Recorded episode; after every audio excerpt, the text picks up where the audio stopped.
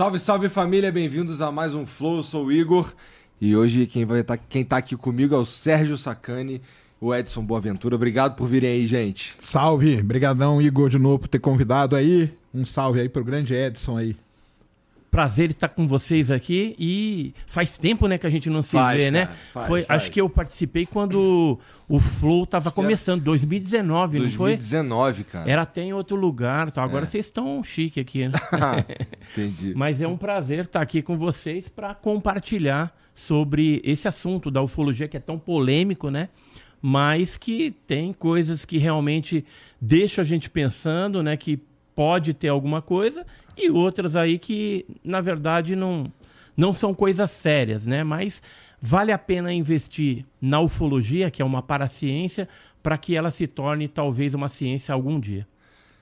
Cara, é. Bom, esse é um assunto muito louco mesmo. E a gente já vai chegar lá. Antes, deixa eu falar da Insider aqui, que é o nosso, um dos nossos patrocinadores de hoje. É quem faz essa camisa aqui que eu tô usando. Eu vou te dar um de presente. Pera aí, cara. Opa, Aí, esse daqui é. valeu. Eu acho. É, é o contrário, é o contrário. Esse daqui que é tua. Essa é tua, então? E Aqui, é ó, tem minha. até um foguetinho. Horroroso esse foguete. Quem desenhou tu, cara? Meu Deus do céu. Boa, Bruno. Bom, é, cara, e a Insider, vou te falar, tem ali dentro do, saco da- do pacote deles ali, uma das paradas que a Insider manda aqui pra galera é a cueca, porque a cueca é sensacional, cara. É, ela, o tecido dela, ali, a maneira, o, o- lance dela não enrolar na- nas pernas, tá ligado? Ela é extremamente confortável e você meio que depois você fica, só quer ela mesmo. Tu fica, putz, que Ainda bem que seca rápido, né não, Jean? Então, é, dá uma olhada lá no site da Insider, que não tem só cueca, tem um monte de coisa, tem essas camisas aqui oversized, tem, tem roupa pra homem, pra mulher. É, vai lá experimentar, vai lá comprar, experimentar, e você ainda pode usar o cupom FLOW12 para ganhar 12% de desconto na tua compra. Demorou? Então tem o QR Code aqui, o link aqui na descrição e insiderstore.com.br. Outra coisa, é, vou te dar um hidromel também. Opa, Esse aqui é pra você. Já tomou hidromel, cara? eu não. Não? Aí, Sérgio. Opa! Hidromelzinho sempre é bom. Grande É. Felipe Mid. E, bom, o hidromel é como se fosse uma, um, um vinho, só que em vez de usar uva no processo de fermentação, usa o mel. E aí dá essa bebida sensacional aqui, que participa de é, prêmio internacional, inclusive, e ganha. Então, então, são sete sabores, seis é, com a medalha de ouro e um manteve a medalha de prata. E, bom, o tradicional, o Double Oak, lembra um vinho seco. Tem o Oak Age, que é maturado com lascas de carvalho. Sabe quanto é que custa uma lasca de carvalho? Quanto? É coisa fina, irmão. É coisa fina. Se for de Varginha, então, Ah, mas lá não tem, né? Carvalho. Carvalho lá não tem. Ó, tem o de frutas vermelhas é, e tem o de cacau também, além dos dois da linha Fresh, que é o de é, abacaxi e limão, tá bom? É, philipmid.com.br e se você usar o cupom FLOW10, FLOW10 você ganha 10% de desconto. É FLOW10, né? É, FLOW10, 10% de desconto, tá bom? É, se você quiser revender também é fácil, tem um cadastro lá que você faz rapidinho e a galera entra em contato contigo para resolver teu problema. Agora, muito importante, para beber e para comprar bebida alcoólica, você precisa ser maior de 18 anos e fazer com responsabilidade. Demorou? Deixa eu ver o emblema aí, Janzão. Caralho, ali os caras tirando foto com. ah lá. Que ó, show, o ETzinho do meu lá. Um Grey, hein, cara? Esse aí eu vou colocar no próximo livro de Varginha. Boa. Colocaram um Greyzinho ali com a gente, ó. Tá aí, né? É um Grey, hein? É um Grey, hein? Um Grey. É um Grey. Sabia que ET tem até raça, cara? Então, quero saber mais sobre isso. Ó, Ah, você. Agora, aquele, ó, no, no colete ali, tá vendo que eu tenho um NASA aqui? Esse eu vou arrancar, cara, porque a NASA mente demais, cara. mente demais. Ó, Pô, que a NASA agora aí, tá do cara. lado dos ufólogos, hein? N- Então, porque ela não quer ficar pra trás, né, É, cara? né? Ela quer sair na frente. A hora que fala, ó, extraterrestre existe, a NASA vai estar ali. Vai, Vai ser falar, a foi a primeira. gente que descobriu, né? É, Tá e tem que certo. ser uma agência é, oficial pra dar uma notícia dessa pro mundo, né? Ah, espera-se que sim, né? Ó, é, você pode. Se você quiser resgatar, é só entrar em nv99.com.br barra resgatar e usar o código extraterrestre, tá bom? Esse é o código do emblema de hoje. Você tem 24 horas para resgatar e depois já era. Só vai ter acesso quem, quem pegou. Se quiser mandar mensagem pra gente aí, tem um link aí fixado nos comentários da live, tá bom? É isso. Cara, é, um Grey faz parte de uma. de uma uma sociedade extraterrestre? É isso? Tem um Grey, um Grey existe? Ó, é isso? Grey existe com base no depoimento das pessoas e seria uma tipologia. Ah. As pessoas, quando falam que é raça, espécie, não sabem o que estão falando, entendeu? Porque para existir uma raça, espécie, teria que ser feito um trabalho científico em algum planeta que eventualmente tivesse alguma criatura dessa durante um tempo e isso fosse de alguma forma reconhecido, né, pela ciência acadêmica, aí sim poderia se falar de raça e espécie. Tá. Então, hoje o que a gente tem é uma tipologia né, baseada em depoimentos de pessoas que tiveram contato com isso. Baseado Nada em mais relatos. do que isso. Em cima de relatos. Exatamente. Tá. Tá porque, bom. porque assim, tem fotos de Greys, né, de supostos Greys aí, a gente sempre fala que são supostos é, tripulantes de, de OVNIs, porque não tem uma técnica para você analisar e saber se aquilo ali efetivamente é um- um- uma criatura realmente. Porque pode ser uma pessoa fantasiada, com uma máscara, alguma coisa assim, né? Então é, tem que tomar muito cuidado quando é, chega, né, no caso, num grupo ufológico, para analisar alguma foto de tripulante. Pode ser que seja, pode ser que não seja. Tá. Então, é, a gente não sabe se a foto é ou não. É, é uma pessoa, ela dá uma descrição de uma parada que ela diz que ela viu. E. Mas isso, isso tudo já não é meio que. Cara, parece que não tem ET. Eu acho. Porque, porque assim, o cara. Eu meio que tenho que forçar a barra pra acreditar nessa história. Porque alguém falou, não, não, não consegue confiar nas provas, ou tem alguma prova realmente confiável? Existem provas confiáveis hoje, né, que são estudadas, inclusive, é, pela ciência. Por exemplo, você pegar, vou falar um caso, o caso de Ubatuba lá. A gente tem o Gary Nolan, que é um microbiologista, ele é da Universidade de Stanford, nos Estados Unidos. Ele recebeu das mãos do Jacques Vallée, que é um físico francês, é, pedaços desses fragmentos de um objeto que teria explodido em 1957 em Ubatuba. Quando ele analisou, usando equipamentos de ponta é, que analisam o isótopo do material, ele descobriu que o material era magnésio, mas que o isótopo dele era 30% diferente de qualquer magnésio encontrado na Terra. Ou seja, é algo que veio de fora. Aí é, ficaria É que assim, eu não sei. Eu ficaria não duas é, é, possibilidades. Ah.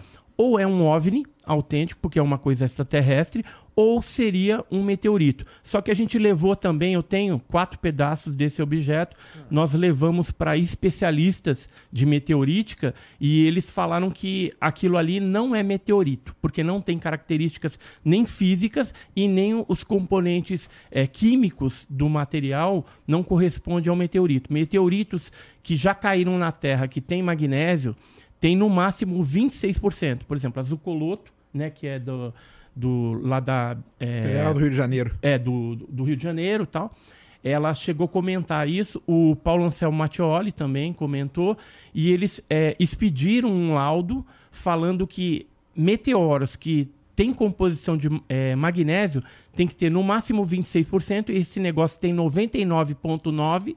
99,3% e teria que estar combinado com outros elementos químicos, por exemplo, ferro, estanfiodita, farrigitonita, níquel, e não tinha esse tipo de elemento. Era magnésio puro e o 0,7%, vamos dizer lá, 0,1%, era óxido de magnésio, ou seja, magnésio enferrujado. E faz sentido, porque como o objeto explodiu no litoral norte de São Paulo, que é ali na Praia das Toninhas, em Ubatuba, é, tinha muita salinidade, né? E a salinidade ela pode ser uma das responsáveis pela oxidação daquele material. E, inclusive, esse material foi analisado na Caltech, na NASA, em universidades dos Estados Unidos, da França e até no Brasil, no Ministério da Agricultura e no CTA em São José dos Campos. É seguro tu ter essas pedras aí em casa e tudo mais? Não, tá num cofre, né, cara? Porque já vieram atrás de mim, pessoal americano, do, da equipe do Bigelow, do Robert Bigelow, Ah. que mexe com essa parte espacial. No passado, ele recebeu uma grana, alguns milhõezinhos aí de dólares, para tratar é, é, analisar algum tipo de material, eles chamavam de metamaterial, agora mudou o nome, estão falando que é ultramaterial por conta dos isótopos, que é diferente, mas o metamaterial que ele analisou é, ele chegou a compor um documento que hoje, através do FOIA, da Lei de Liberdade de Informação, você consegue acessar esse material e saber, inclusive, particularidades estranhas que esses materiais coletados de quedas de OVNI, de fragmentos de OVNI, e ele, inclusive, construiu naquela época um local para armazenar esse material. E tudo isso é, já é de, de, domínio público atualmente, né? Porque foi liberado tal. Ele ficou até chateadinho, porque agora quem está na, na vibe é o Elon Musk, né? E tem algumas outras empresas, por exemplo, a Lockheed Martin. Lockheed. Que, Lockheed, isso. Martin, que é um, um, um, um vamos dizer assim, uma empreiteira enorme lá dos Estados Unidos que está mexendo com isso. O próprio David Grush, que é um um cara da inteligência lá dos Estados Unidos que denunciou o governo né, de ocultar essas coisas e tudo mais, ele já deu esse nome e outros nomes. O Tim Burchett, por exemplo, que é um deputado, ele falou recentemente num podcast que neste ano de 2024 seria vazado né, algumas coisas a respeito dessa ocultação e desses materiais, aonde estaria, né? Então já vão dar até endereço aí. O negócio está bem avançado e nós acreditamos aí que nos próximos meses deve ocorrer algum tipo de abertura parcial desse tema. Por que tu acha que os caras esconderiam se eles encontrassem vida fora da Terra, cara? Ou se, se eles fizessem contato com a gente, por que que, por que, que esconderiam isso? É, isso que eu vou te falar é uma conjectura Tá. que eu vou fazer. E que o pessoal geralmente aceita como, às vezes, verdade absoluta, mas pode ser que não seja. É, geralmente, os governos militares e áreas de inteligência estão interessados em deter, é, vamos dizer assim, obter esses metamateriais, ultramateriais, para, através de um processo de engenharia reversa, construir é, naves, construir algum tipo de tecnologia que vai colocar ele em posição de vanguarda na frente Tá. dos seus inimigos potenciais. No caso, se fosse os Estados Unidos, colocaria os Estados Unidos na frente da Rússia, na frente da China, por exemplo, que são locais, são países que têm também a sua área 51, né? Todo mundo já ouviu falar da área 51, que tem lá na, em Nevada, né, nos Estados Unidos, e tal, que mexeria com, com supostamente, né, com esses materiais aí de OVNIs e também com é, tecnologia mais avançada, tecnologia espiã e na área da aviação e até bélica. E na Rússia e na China também a gente tem o equivalente às áreas 51 norte-americanas, né? Por exemplo, na China fica no deserto da Mongólia, né?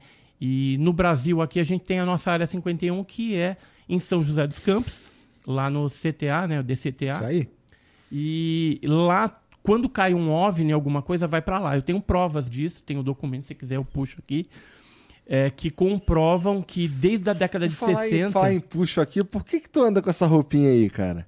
com esse colete, É. porque sempre tem alguma coisa no bolso, tem um medidor de... Outro dia, cara, me, me, me mandaram um zap, né? Um senhor lá do, do sul do país e tal, e ele tava lá no sítio, que a irmã dele disse que tinha aparecido umas marcas lá no chão, e aí o, o Daniel, que é lá de Cidreira, que é um fólogo também, eh, começou o contato com ele, agora passou para mim.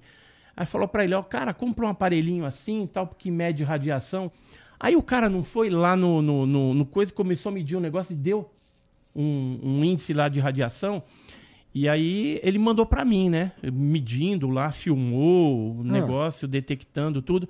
Então é, é importante o colete quando você vai a campo, porque eu vou sacar dele muitas coisas que vão ser necessárias para dependendo do tipo de, de Tipo o caso. cinto do Batman. É o não cinto tá, do pô, mas só, que Batman. ele- mas só que tu não veio a campo. Ah, não, mas aí não, tem, que, mas tem aqui que mostrar já o- virou a indumentária. não, já virou assim, tipo Uniforme. um uniforme para todos os podcasts que eu vou. O pessoal É gosta. marca. Virou uma Entendi. marca, uma marca personalizado, Tá certo, né? é isso aí. Tá. Que nem o, o Sérgio falou, é o gordão do foguete, É, né? o Pronto, gordão do aí foguete. ficou. Inclusive, eu tô vendo os caras aí que tá se popularizando um bagulho que tá errado, inclusive. Os caras estão falando gor... Serjão dos Foguetes. Agora, eu Não é trouxe... Serjão dos não é. Foguetes, Eu é trouxe, Gordão Foguete. eu trouxe porra. um presente pra vocês aí de um amigo aqui da Vila Prudente, Ah. é o Pedro. Ele é da Mascotice. É, na verdade, tem um ET aqui dentro. Tem dois. Opa! Deixa eu ver esse E- ET, e cara. ele- Agora ele- sim. Ele mandou de presente pra vocês dois, cara. O, o Mascotice, cara. Sacanagem. que da hora. Esse aqui um pra você e um pro Sérgio. Opa, esse aqui vai lá pra mesa do sem, Então, sem fim, ó. Fazer, e fazer dá companhia até pra pro Juca. dormir, dá até pra dormir com Fazer ele, companhia pro entendeu? Juquinha que tá ali, ó. E o, o, o Pedro, ele é daqui, meu, do, do bairro, tudo. Depois, ó, se você quiser ficar ó, com, com o Tá. contato dele Tá aí bom. e tal. É bem legal. E eu queria aproveitar e presentear vocês também. Ah. Eu fiz um, uma dedicatória pro Igor aqui, né? Tem um, Deixa eu ver. tem um, um autógrafo aqui também, bem legal. Valeu. É o meu livro é, de ETs de Varginha montando quebra-cabeça, volume 1. Tá? 402 Opa, páginas sim, hein? todo ilustrado com fotos coloridas. Abre aí pra você ver. É coisa chique. E tem, inclusive, documentação, Sérgio. É aquela coisa. Ah, agora acabou, aí, hein? Aí, depois que você lê esse livro, cara, você não vai falar mais que é os seres das cavernas, né? Nem qualquer Do outra Badan? coisa. Tem aqui o relato do Badan? Tem, tem tudo aí, cara. Aí o Badan tem também é tem foda, os né? médicos, tem o envolvimento norte-americano. Badan é foda. Tem Ah, depoimento Badan. de militar aí, entendeu? Que me autorizou agora a colocar o nome. Legal. Tem outros que não autorizaram, logicamente, né? Que tem. Firmaram lá algum termo de, de confidencialidade e tal. Mas tem bastante informação. Isso daí são 28 anos de, de pesquisa lá na região, entrevistando pessoas. Só para vocês terem uma ideia, no- logo no começo ali eu re- eh, reverencio mais de 80 pessoas que me deram depoimentos. Então a gente fez um trabalho eh, digno de um trabalho Quanto tempo tu científico. tá fazendo viu? esse livro aí? Oi? Quanto tempo tá escrevendo esse Eu livro? escrevi em dois meses, foi a toque de caixa. Foi em novembro. Aí eu fiz o lançamento dele num evento que eu fiz aqui em São Paulo no dia 20 de janeiro de 2024, agora esse ano, é, reverenciando 28 anos do caso Varginha. Né, porque foi no dia 20 de janeiro e tal. Então eu acabei fazendo é, é, É, leva uma homenagem. Trouxe é, pesquisador, trouxe o Pacatini, os irmãos Mondini, Jamil Villanova. Tinha uma galera lá, a Cíntia Covo, que é a filha do Claudeiro Covo, que já faleceu. Então trouxe esse pessoal, fiz uma plaquinha assim, 20 por 25, chocante, muito bonitinha. E reverenciei ali o grupo do sete, né? Que eram sete investigadores iniciais do caso. Tem um e nome, que né? Pesquisaram dos esse Sete. caso. Grupo do sete. Tudo tem. Era o Bira. Assim, o único que mudou, que vamos dizer assim, virou a casaca, foi o, o Birajara Franco Rodrigues. A gente tem que respeitar. Ele Que foi virar pra um- a casaca. É porque ele foi para um lado mais cientificista da coisa. Ah. E o- ele escreveu um livro, né, sobre Varginha. E hoje ele Ele deu uma entrevista, ele né, bombástica aí. praticamente ele descartou, tudo Descartou. aquilo, entendeu? Eu não, não teria a mesma é, atitude dele, mas a gente tem que respeitar. Conheci o Bira há muito tempo. Quando eu tiver em Varginha, eu vou levar a plaquinha para ele, que eu fiz, chamei ele pro evento. Ele foi o único que não O que esteve que fez ele presente no mudar de evento. ideia, cara? Então, aí só ele pode responder, né? Eu tenho Ele minhas participou, ele participou de um podcast aí, né? Cara, porque o negócio é. Assim, respeito totalmente a opinião do Edson aqui, entendeu? Nós já até conversamos lá no Vilela, né? Sobre isso e tudo, cara. É, a questão de. eh, vamos falar de Varginha, né? Tá. Em si. A questão de Varginha é o seguinte, cara. As montanhas muito altas. As né? montanhas de Minas, né, cara? Os caras escapam de tudo e vão bater na montanha de Minas. Aí, cara, cadê a cadê a tec... Se você for por esse lado só, cadê a tecnologia, cara? Então isso é uma coisa. A outra grande coisa que tem Então, em só- casos, Só uma, uma, uma retificação, que eu já tinha retificado lá no Vilela. Ah. A nave, ela não bateu, ela foi abatida Mas então, mas aí é pior ainda, pelos então, hein? americanos, né, pelo Porque aí elas não NORAD. conseguem escapar da- das bombas do, dos- do exército da É. Terra, cara. É, então, porque essas naves, elas têm parte mecânica também. Então, a parte mecânica, ela é suscetível a algum defeito, alguma coisa assim. Não é uma mas aí- tecnologia totalmente, né... Mas viaja pelo. uni- Mas aí você há de convir comigo o seguinte, cara. Os caras viajam pelo. Se eles vierem da estrela. Se eles vierem do planeta mais próximo da gente, eles teriam que viajar na velocidade da luz por quatro anos. E viajar no universo, cara, não é fichinha, não. Você vê aí as sondas, cara, que a gente não consegue pousar na Lua direito, cara. Entendeu? A sonda tá viajando pelo universo, ela tem radiação pra caramba, variação de temperatura terrível. Agora imagina você tá passando, você tá vindo de uma outra estrela e entrando em um outro sistema planetário, aonde você vai mudar o regime de partículas que você vai começar a receber.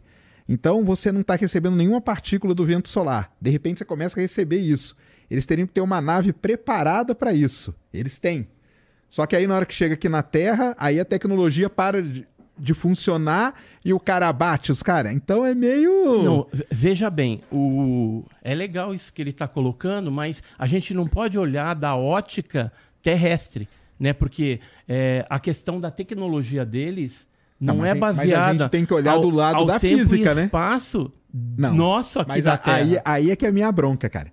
Porque não, o negócio é o seguinte. pode, cara, porque é, um, física, é uma tecnologia tá, totalmente diferente. A física que a gente usa para entender as coisas que acontecem aqui na Terra, a gente usa em galáxias que estão a 100 milhões de anos-luz e funciona perfeito. Então, quer dizer que eles teriam que usar a física, não tem como eles mudarem. Depende, você não sabe que tipo de tecnologia. Não, eles teriam que usar que uma outra ali. física? Não, tem que ser a mesma física. A mesma física. Só que assim, aí a gente vai ter uma mensuração é, dentro dos padrões terrenos. Mas a gente não sabe se tem alguma coisa além que a gente ainda não descobriu. Né? É, tanto é que tem muita não, coisa que mas, a ciência mas tudo bem. Então vamos, ainda está descobrindo. Mas aí vamos pegar esse lado aí. sobre o universo ainda, é isso que você está dizendo. Tem coisa para ser descoberta sobre o universo. Sim, não, e pode, sobre ele tá falando naves, que pode ter uma tecnologia que ela consiga viajar, mas até aí tá tranquilo. Quer ver, eu vou te contar uma não, coisa mas vamos, que eu vamos pegar, sabendo, Não, vamos pegar agora. esse lance aí da tecnologia. Não, então. Mas aí na hora que ela entrar na Terra, hum. aí a nave entrou na Terra. Porque isso também é uma coisa que é muito difícil, que a gente não tem nenhuma evidência de uma nave entrando na Terra, assim, entendeu? Aí a nave entrou na Terra. À medida, na hora que ela entrar no planeta Terra, aí você há de convir comigo que vai começar a valer as coisas daqui da Terra. Não, então não tem evidência aonde? Lógico que tem. De uma nave entrando pela atmosfera? Tem, várias. Ué, tem nunca... até em documentos da NASA liberados. Uma nave? Ah, ah, o desenho é uma nave perfeitinha? Não, nave não. não, não. Tem, né? Objetos voadores não identificados que pode ser Ou alguma né? coisa. É, pode ah, ser fenômeno sim, também. Beleza. Pode ser fenômeno também.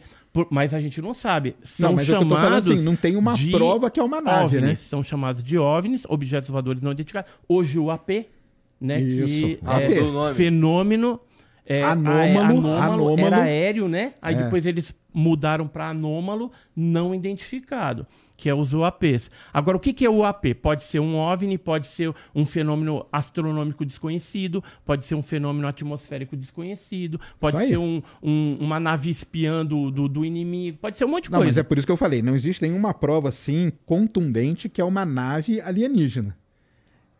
Ela pode ser várias é, coisas. É assim, Aí, vamos considerar... que existe é baseada em fragmentos, em, em, algumas coisas que já se coletaram, mas você, mas que ela não, tem entrando, uma né? característica né? terrestre, né? Então, é, supõe-se que seja extraterrestre. Embora, sim, a gente não pode fechar a questão totalmente em extraterrestre, porque é, nós não sabemos que de repente pode ser outras Exatamente. dimensões. O Jacques Vallée, por exemplo, ai, ai, ele acredita na a, conjectura interdimensional, né? É. Que é outra coisa. Uhum. Né? Então, é, é esse, esse aspecto da onde é a origem desses objetos são apenas é, especulações, é especulativo ainda. Mas a origem seria ainda. onde, então? Vamos lá.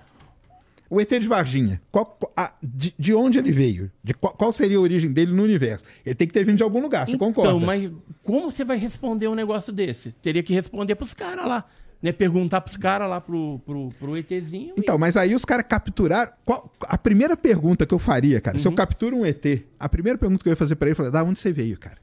Da então, onde mas, você é, veio? Cara? As testemunhas do caso Varginha falaram que não houve uma, uma é, é, interação de comunicação com esses seres. Né? Eles tentaram até conversar, mas não houve isso. A única coisa que os médicos e alguns militares comentaram com a gente é que houve uma certa interação ao olhar para a criatura. E aí, essas pessoas, no caso o médico, né, o, o, o militar, ele sentia como uma invasão, uma, um bombardeamento aí, de imagens que ele não sabe se ele está é, vamos dizer assim, é, é, é, impressionado com aquele negócio, ou se de fato de choque, né? ocorreu uma interação de uma comunicação que a gente chama telepática. Então, né? mas- Mas isso não tem como comprovar. Então, é mas aí- apenas aí é baseado nos mim que- relatos dos médicos e dos militares que tiveram Mas aí pra mim é que entra nesse negócio, porque uma hora, uma hora, eu sei porque eu já, eu já fui ufólogo, cara. E o que me pegava, e eu comecei a questionar isso lá dentro, tanto que os caras meio que me isolaram por conta disso, né? Uma hora você analisa o fenômeno tendo em vista que, não, cara, esquece coisa terrestre, vamos analisar de um outro jeito. E aí, de repente, do nada, não, não, agora nós estamos analisando telepatia. Pô, mas telepatia é um negócio do ser humano, cara, que a gente nem sabe se funciona. E aí a gente, do nada, a gente muda a interpretação, que não, não pode, igual você É, falou, é- não pode ser uma interpretação de coisa Não. terrestre. Aí, na- de repente, na hora que eu encontro a criatura, não, agora começa a ser uma interpretação de coisa terrestre. Então esse negócio ele fica meio, fica meio num limbo, entendeu? Então, Porque você ver um- usa é aquele negócio, sabe o que eu falava dentro da, da pro pessoal da, da revista UFO? Cara, a gente tá cheio Então de você foi da revista UFO. isso, a gente tá cheio de carta super trunfo, cara. Porque a gente chega e fala assim, foi telepatia. Aí acabou, cara. Porque aí se foi telepatia, telepatia é um negócio que a gente, na medicina, por exemplo, você não consegue nem comprovar que é um negócio que existe. Certo? Não, é. é... Telepatia é um O que negócio telepatia? comprovado? É algo comprovado na Comprovado? parapsicologia. Sim, parapsicologia é ciência. Ah, não, na parapsicologia. Na parapsicologia Mas é então, ciência. Então, mas é, no caso, é, a gente tem o depoimento dessas pessoas. Agora, se foi, se aconteceu Aí. realmente, a gente não sabe. E aí é a minha bronca É, que ela agora- entra, cara, que é, é boa parte da ufologia, ela é baseada em depoimento. E aí nós conversamos isso lá no Vilela, né? O, o depoimento, cara. Cara, o depoimento, a pessoa pode falar qualquer coisa, ou às vezes ela pode falar que é uma coisa que ela tá vendo e ela tá talvez em estado de choque, igual o cara ali. Imagina que você tá vendo uma criatura que veio de um outro lugar do universo na sua frente. Cara, eu te garanto que 99% das pessoas iam ficar em estado de choque. E quando você tem, por exemplo, é, depoimentos de imaginar 400 que é uma- pessoas Hum. é, coincidentes em cima de uma mesma coisa. Então a gente não pode descartar também o depoimento, porque é o que a gente tem. Se tiver uma evidência física, por exemplo, do fenômeno, uma marca de pouso, algum fragmento, alguma coisa que seja mensurável, tanto é que os militares norte-americanos agora com a ARO, que é um escritório que analisa OVNI e tudo mais, eles estão utilizando o quê? Equipamentos, é, termosensores. Ah. Ah, vamos, vamos- é, bom até a gente explicar é, isso aí pra galera. Vamos, uma- vamos pegar esse ponto então, aqui. Eles estão pegando vários é, equipamentos, inclusive a NASA. É, a Aro ainda disse- não, né? A Aro não. Na verdade é o seguinte, vamos explicar aqui pra galera para esclarecer pro pessoal. É, de um tempo pra cá, os Estados Unidos ele tá promovendo essa grande investigação em cima desses fenômenos, beleza? Então é, É, o já seguinte, pesquisa há muitos anos. é, já né? pesquisa há muitos, anos, só ma- agora que mas agora está dentro do abrir. Congresso americano. Então, assim, se alguém vê um, um cara lá, tipo David Grush e tal, que afirmou que alguém viu naves escondidas em tal coisa, ele agora ele vai no Congresso, sob juramento, Jurou lá na Bíblia. jurou, pôs a mão em cima da Bíblia, jurou, e ele vai dar o depoimento dele. Isso pro, pro Congresso americano, para quem não sabe, é um negócio Tem seríssimo. valor. E Porque assim, se o cara mente, ele, Ele pode ser. 10 preso, anos de é cadeia, preso. 10 Ele é anos de preso, cadeia cara. É. e vai pagar milhares de dólares de multa. Aí o que, que os Estados Unidos fez? Os Estados Unidos está nessa movimentação e ele criou o AA Arrow, que é esse É, site AA aí. Arrow, é. Que na verdade o site é o seguinte. Aí o site ele tem várias interpretações também, né? Mas vamos lá, qual que é a ideia do site? Você é, pode pegar, você está andando na rua, você viu um, um objeto. Ah. Você vai lá e filma com seu celular e sobe esse vídeo para esse site. Tá. Beleza? Para eles analisarem. Lá, Então um o que, que vai acontecer no final? cientistas, Eles vão ter. A ideia deles é o seguinte: quanto mais dado a gente tiver, nós vamos ter uma estatística capaz da gente chegar em alguma determinada conclusão. Então, essa vamos dizer. É, começou com 144, né, que foi aquele primeiro Isso, relatório, depois subiu para 400, agora já está Isso. Agora tá estourando. É, estratosférico o negócio. Mas aí tem, tem a crítica em cima do AA Arrow. Ah, que eles dizem, né, muita gente diz, que na verdade isso aí é uma cortina de fumaça que foi criada ah. para ajudar a vigiar mesmo o céu dos Estados Unidos, entendeu? E aí, de vamos supor que eu tô na Avenida Paulista, faço uma filmagem, você tá aqui, faz uma filmagem, o Edson tá em outro lugar, faz uma filmagem. Igual em Meteoro, que a gente consegue triangular e saber da onde que ele vem e tudo. Com isso, os caras poderiam, por exemplo, detectar alguma nave de outra de outro país, É, entendeu? algum, alguma, algum artefato tudo. alguma coisa. E também OVNI, né? É, mas então o que, que o pessoal fala é o seguinte: eles criaram essa, essa fachada de ser OVNI, porque aí todo mundo ajuda, entendeu? Pô, se você vê um OVNI na rua, filme e manda pra gente, entendeu? Pra por trás eles estarem fazendo tudo isso aí mesmo. Então É, esse e- é o site que. E não é só essa jogada, porque é, eu não sei se você ficou sabendo, mas o, o presidente norte-americano ele destinou bilhões de dólares para a área de inteligência, inclusive a área está dentro desse Mas aí negócio. foi menos, né? O pessoal da ufologia ficou meio, meio chateado com ele, né? É, Porque na hora cortou. E tanto é que aí o Sim Kirk- Kirkpatrick, que era o, o, o diretor lá do, Isso. da Arrow, ele caiu, Caiu fora, fora. agora, É. entendeu? Porque ele estava entrando muito em choque também com o David Grush. Então, Mas por que, que ele tava entrando em choque? Era, era por causa Porque- de grana? Não, porque o David Grush está denunciando que o governo tem pedaços de naves, naves inteiras e corpos não humanos. O David Grush, ó, só lembrar uma coisa. E, ele. e o cara da Aro faz o jogo do Pentágono, da inteligência norte-americana, que é o acobertamento. Só que o- o- os deputados, eles estavam indignados com essa situação, porque eles queriam saber aonde que estava indo o dinheiro do, do, do, é, do, do- do cidadão norte-americano que pagava imposto ali, para onde que estava indo o dinheiro nessas pesquisas de OVNI que não era transparente. Então eles queriam transparência. Aí fizeram lá um, um, um grupinho né, de deputados que agora estão indo para cima e tentando, é, pelo menos, liberar parcialmente isso. O Tim Burst, ele disse que ah, i- logo, logo aí vão liberar algumas coisas Não, e, não, e agora eles vão mostrar ser- onde é o endereço, É. onde tá esses pedaços aí de, de Até- supostos é, restos de objetos voadores não identificados. Até pra explicar pro pessoal, tá? O David Grush, ele nunca viu nada. Né? Ele até no, no congresso lá no. Eu até transmiti a apresentação dele Eu no vi, congresso vi, americano. Ele nunca viu nada.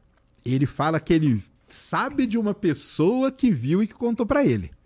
Entendeu? Então tem uma pessoa lá de Porra. dentro que viu. É, Ele, ele é isso foi, que começa ele foi o ficar... chefe da inteligência. É, ele- então ele era chefe da inteligência Os e caras ali. Agora vamos explicar uma coisa também pro pessoal aqui, que os Estados Unidos é um negócio muito complicado, cara.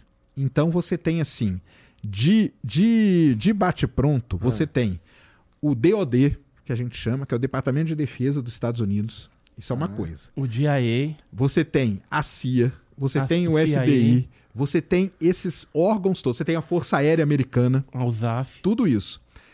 Esses caras não conversam entre eles, cara. Aliás, muito pelo contrário, eles se odeiam, entendeu? Tá tudo brigando por dinheiro o É tempo tudo inteiro. brigando, exatamente. Eles todos estão fazendo lobby para ver qual desses, desses, dessas, vamos dizer, institu não é instituição, né? Dessas unidades. Dessas gavetas né? Esses aí- sec- é, secretarias, É, né? qual, que vai, qual que vai receber mais verba. Então eles não gostam. Então o que, que acontece? Por exemplo, com o David Grush. Ele era ex-chefe da inteligência. Quando ele sai, os caras da Força Aérea, por exemplo, estão fazendo de tudo para detonar ele. Entendeu? Ah, que vocês vão acreditar nesse cara aqui, ó. Tá aqui. Aí começa a aparecer. Aí também eu não concordo, não, viu? Porque aí começa a aparecer aqui, ó. Tá vendo aqui, cara? O cara foi preso, é bêbado um dia num, num prostíbulo lá no meio do, do- dos Estados Unidos. Não tem nada a ver também, entendeu? É a vida do cara. Mas é, o, um departamento começa a depreciar quando aparece um cara do outro. E isso vai enrolando. Então, E o isso pessoal vai ficando- o acobertamento mesmo. Que é um- um- uma sistemática que geralmente os militares, o pessoal da inteligência utiliza, que é normatizado, que chama contra-informação. Eles começam a minar com informações, às vezes, parte verdadeira, parte fraudulenta, aí depois que falou. Mas aí era, acontece ao né? contrário a também. reputação do cara caiu. E tem um contrário. E tá- acontece o contrário. Você sai alguém do outro pedaço para falar, a outra galera cai em cima. Então isso acaba virando uma confusão gigantesca. E aí apareceram esses grupos aí, esse grupo de, de E dá deputados. views pra caramba, né? É. que o que eles querem é o seguinte, cara. Cara, a gente só quer saber o que, que vocês estão fazendo com a grana que é destinada para vocês estudar esse negócio. Vocês têm que falar. E agora o que aconteceu foi o seguinte: eles vão liberar. Aí, primeira coisa, né? Ia ser uma, uma verba X, a verba ficou bem menor do que era esperada por eles. O pessoal já, já chiou pra caramba. E eles vão ter que liberar aí 25 anos de documento, né? Então, nos próximos meses aí vai ter uma liberação muito grande de documento, porque é esse lance da transparência. Aham, tipo, Os caras é vão tá chegar, grana? vão falar aqui, ó, tá aqui, ó, toda a grana que vocês deu, cara, a gente pegou, ó, escrevemos esse livro, fizemos esse bonequinho, fizemos esse relatório e tal. Então eles vão ser obrigados agora, A isso aí liberar. por lei, a liberar 25 anos de documentação, que é onde a- o pessoal da ufologia tá esperançoso, né, de É, que eu- ali eu apareçam não- eu- coisas Eu, particularmente, nunca fico tão esperançoso, né? Sempre meio pé atrás, porque a gente sabe que o acobertamento existe e, e a coisa é E tem controlada. essa treta entre eles também. Jamais eles vão liberar totalmente. Pode ser que libere parcialmente para já ir preparando o pessoal, O que, que né? Traz precisa alguma dos caras, assim, numa boa, o que que você, que que você precisa que os caras façam pra te provar que, que não tem nada lá? Porque assim, você tá falando que os caras vão lançar, vão soltar 25 anos de, de, De documento. de documento. documentos, pesquisas que eles fizeram ao longo desses Então, anos. se não tiver nada aí, é, isso não é suficiente pra tu acreditar que não tem nada, porque tem o acobertamento, não sei o que e tudo mais. É, como é que faz então pra. Não tem te convencer que não, que não existe ET? Olha, o, o, o que que. é, se eu não tivesse visto nada na minha vida, nada, nada.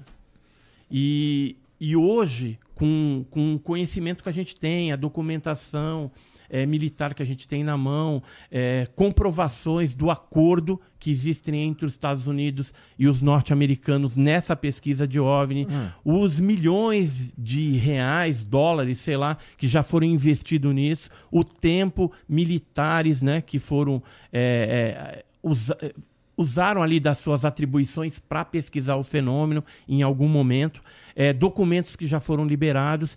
É, hoje tem uma estatística que fala a respeito de 5 milhões de observações no mundo é, registradas por é, órgãos oficiais. Eu não estou falando nem extraoficialmente, que o número é pelo menos aí um, umas 20 vezes maior. Né? É lógico que tem muita coisa, que nem ele, o Sacani fala, que é baseado em depoimentos, mas existe radarização do fenômeno, existe documentação feita por pessoas é, é, com, com certas é, habilidades, por exemplo, pilotos, é, cientistas que já tiveram contato com isso, que escreveram inclusive livros militares que é, tiveram à frente de alguns departamentos de pesquisa, por exemplo, o Cridovni do Uruguai. Eu tive a oportunidade de conhecer o comandante. Ele chegou a fazer um livro, me presenteou é, na época que eles investigaram lá o Cridovni. E sabe o que que é interessante? Que eles chegaram à conclusão no livro que 3% de tudo que eles pesquisaram de OVNI eram coisas realmente anômalas. Tinha um percentual de falar isso aqui, ó, tem grande chance de ser algo extraterrestre ou interdimensional, de qualquer outra coisa que não é terrestre. Que não acharam explicação, Não né? acharam uma explicação nem terrestre, nem dentro dos fenômenos atmosféricos, nem dentro dos fenômenos astronômicos. Isso aí que né? você acabou Então- de falar sobre, a, sobre a, a, a comprovação de um bagulho que não é daqui. É, o que que, as- o que que os caras falaram sobre essas pedras de magnésio aí que ele falou que tem umas guardadas? Você lê bem inglês? Isso aqui é um documento liberado que mostra, isso é de 66, que mostra aí um objeto que caiu, a Força Aérea pegou, brasileira, levou para São José dos Campos, depois de São, São José dos Campos foi para a NASA. Tá? Isso aí é documento é, da Embaixada Norte-Americana no Brasil, que foi liberado agora recentemente lá nos Estados Unidos. Então comprova um caso que aconteceu em território nacional e que foi parar nos Estados Unidos, porque tem o raio do, do- da cooperação militar entre os americanos e os brasileiros desde longa data. Por exemplo, quando tinha o projeto Blue Book, que é o projeto Livro Azul, isso aqui são documentos do projeto Blue Book, ó, dá uma olhada. Aqui eu peguei duas páginas, porque aqui está bem claro, viu, Igor?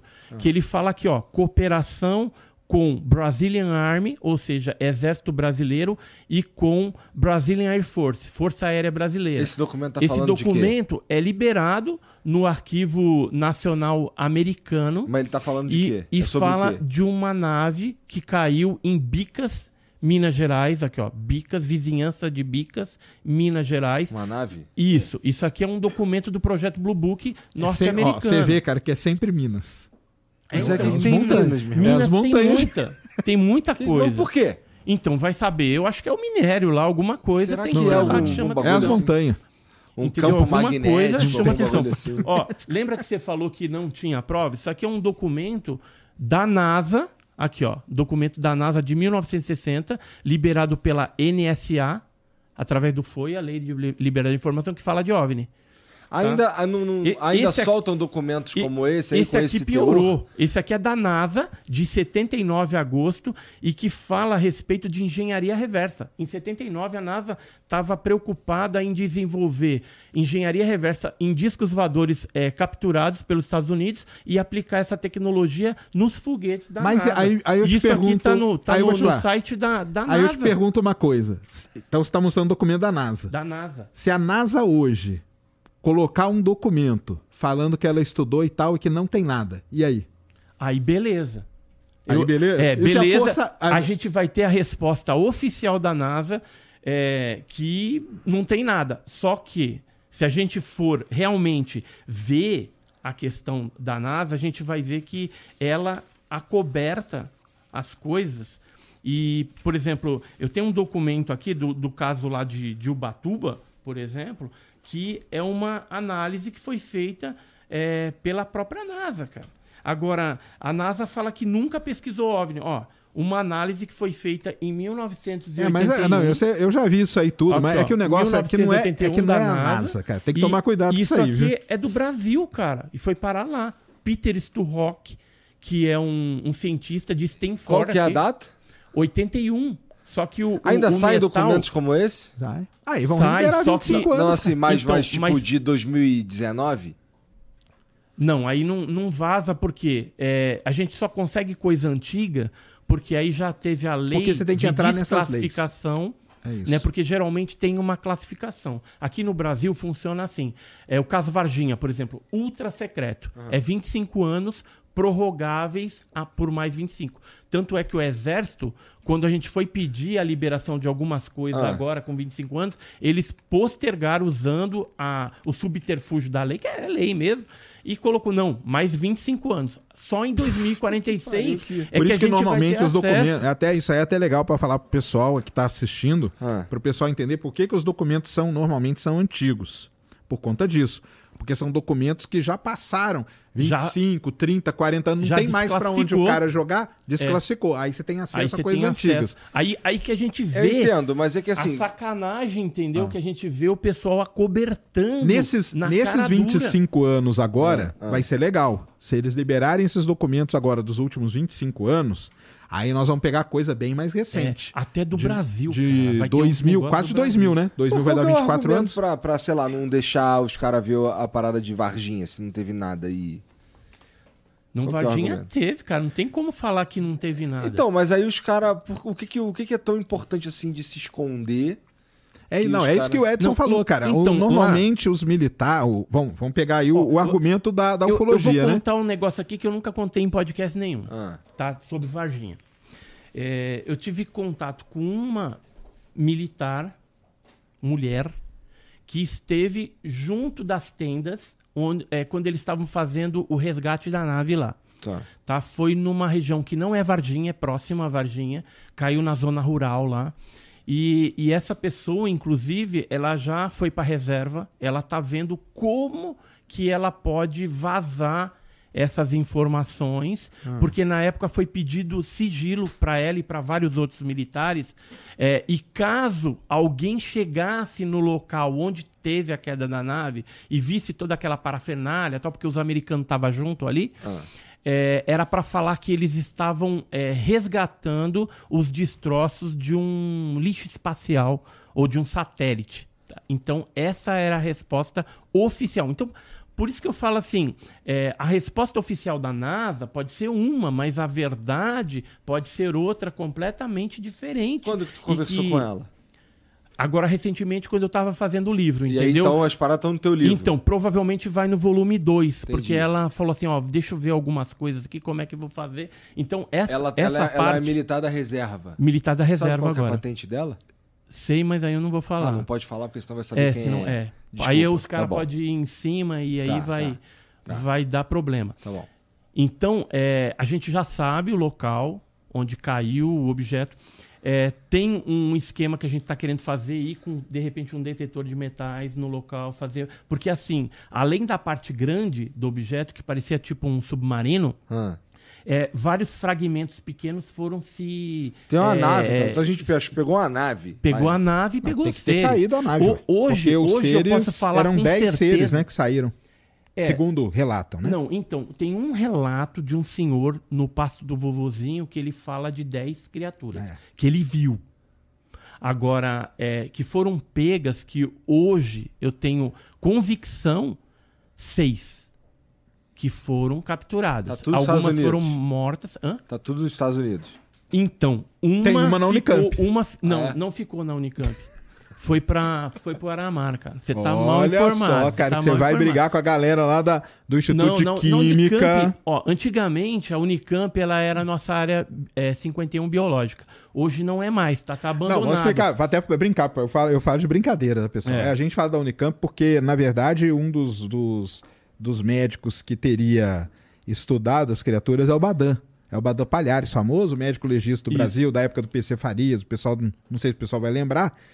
E, e ele era médico da Unicamp. Então dizem que a criatura foi levada pra Unicamp e tudo, Aham. e ficou lá na sala, pai. Então, Ó, então no, vocês- no meu livro eu coloco uma, uma resposta que o Badam colocou num site. Porque assim, ele dava aula, dá aula, né? Não, sei se morreu, dá, né?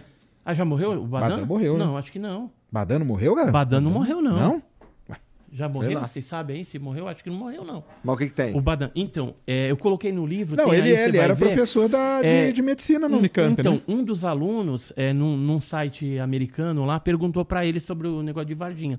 Ele falou se ele, ele poderia responder, assim, com mais precisão, se fosse no futuro.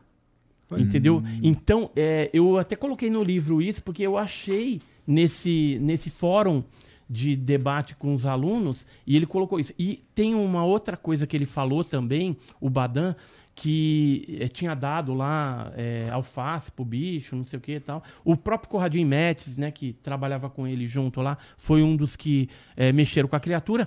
E além disso, eu ainda tive a oportunidade de conversar com duas enfermeiras amicíssimas que trabalharam ali com o Badan e que viram a criatura também.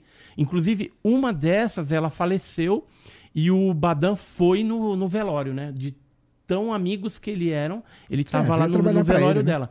Então, assim, é, hoje eu sei muita coisa que aconteceu na, na Unicamp. Por exemplo, não sei se eu cheguei a comentar, ou você já ouviu falando, mas teve o lance que eles foram tentar fazer o hemograma da criatura viva. Né? Tinha uma viva e uma morta lá.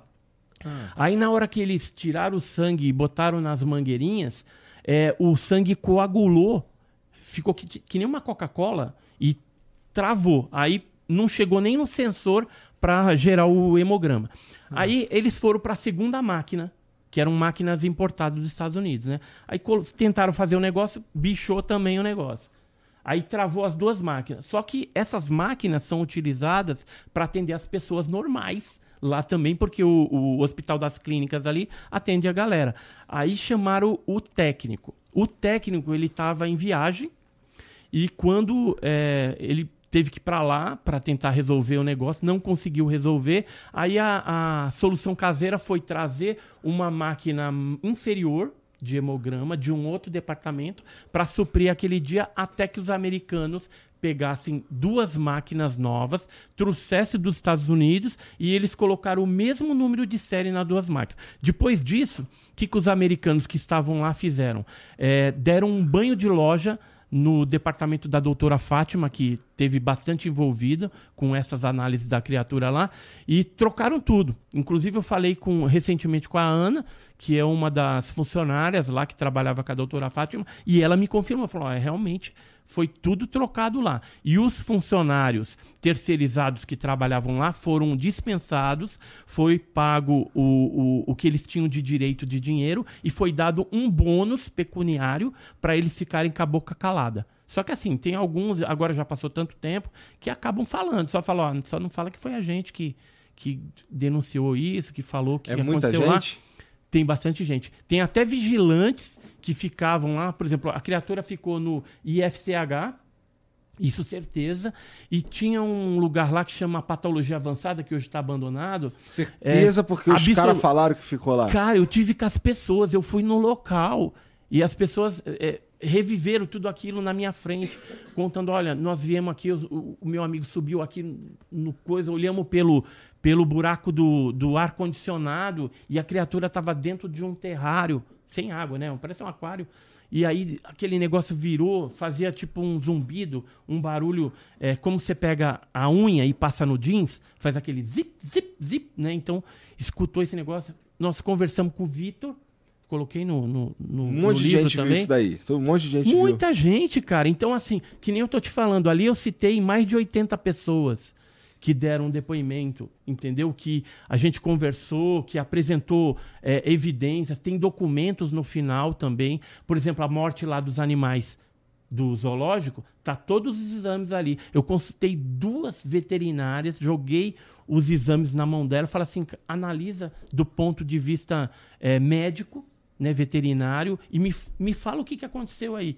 E elas falaram, não tem uma explicação a morte desses animais. Assim como a morte do Marco Elixerese também, que foi uma coisa totalmente é, estranha. Né? Ele capturou a criatura. É, deixa eu contar só rapidinho, né, para a gente saber o contexto da história. O Marco Elixerese estava com o Eric Lopes, 2P2, que é, é polícia da é, é, inteligência da Polícia Militar de Minas, e eles já estavam sabendo que tinha umas criaturas soltas, já tinha sido capturada pelo bombeiro, pela, pelo exército e tal, e eles fazendo a ronda no Jardim Andere. De repente, aquela criatura passa, eles pá, atropelaram a criatura. Aí quebrou o, o, a perna da criatura, a criatura caiu, ainda tentou correr assim nos escombros, porque tinha estava é, é, em construção ali, muita gente é, construindo as suas casas, o bairro estava em construção naquela época.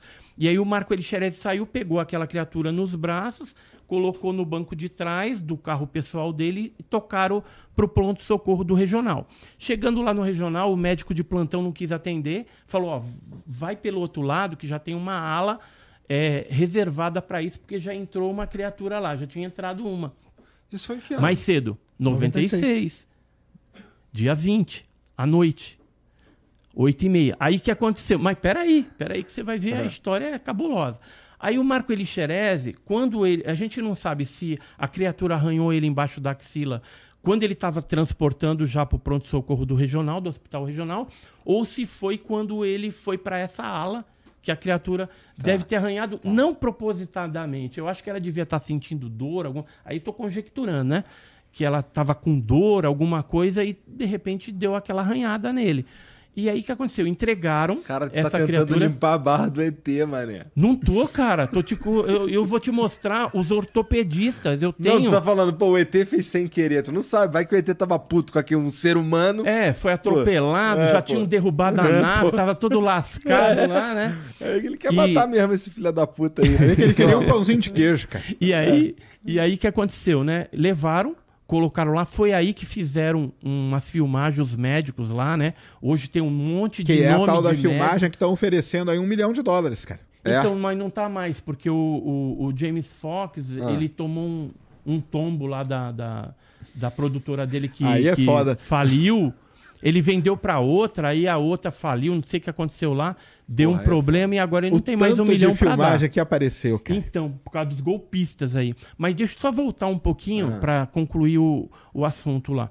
Aí ele entregou lá a criatura, tal, os dois ortopedistas que a gente tem o um nome, um pode ser o Ovair, o outro é o Rogério lá, Quando vai falar com eles, eles falam que não é com eles. É, um empurra pro outro. Um tava na escala só que o que estava na escala diz que foi o outro que ele trocou Entendi. e tá, tá, tá. E aí fica Ninguém esse joga-joga. Onda, Só tá. que um deles falou com o Dr. Roger Leir, que é um médico norte-americano, e esse médico norte-americano escreveu um livro contando a, a, conversa que eles tiveram, inclusive detalhes de como que foi essa operação é, na, na, tentativa de fazer uma sutura na, na, na, na perna quebrada da, da, criatura. E uns detalhes que, que são convergentes com a Unicamp, por exemplo, é que no microscópio lá, eles analisando o sangue da criatura, não no hemograma lá que deu Lá ruim. não rolou, ficou duro. Mas é, eles viram que tinha mais bastonetes na, na coisa.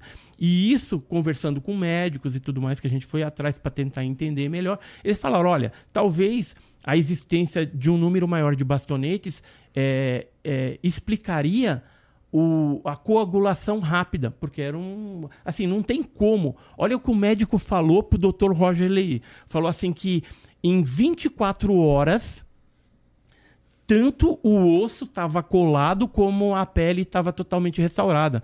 Isso é impossível de acontecer com um ser humano ou com um animal das cavernas.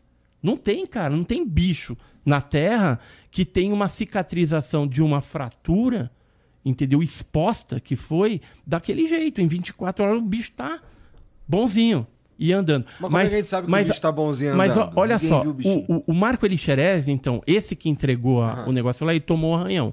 Tá. E depois ele começou a ter complicações e morreu. O doutor Cesário, que é o médico que atendeu ele até o final, eh, disse que eh, pouco antes dele morrer, ele confessou Hum. para o médico que tinha capturado a criatura mesmo. O Eric Lopes, ele não fala porque ele está nativo ainda. Inclusive, eu mandei um zap para ele quando estava fazendo o livro, ele me bloqueou no zap. Né? Ou seja, quem não deve não tem, mas tudo bem, né? Cada um, cada um.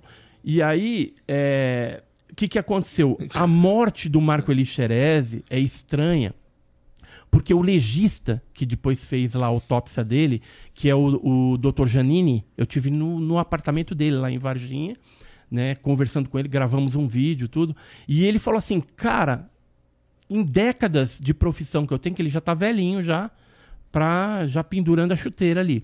Aí ele falou assim: em décadas de profissão, eu nunca vi uma bactéria dessa levar à morte um cara tão rápido, uma super bactéria, ele falou. E outra coisa, essa bactéria que foi detectada, que está nos exames, está inclusive no livro, é, é uma bactéria que só dá em animais. Geralmente não dá em, em ser humano. Então, ela foi é, transferida, de alguma forma, por aquela criatura que o Marco Elixerese pegou. Cara, o caso Varginha é uma complexidade, são tantas coisas.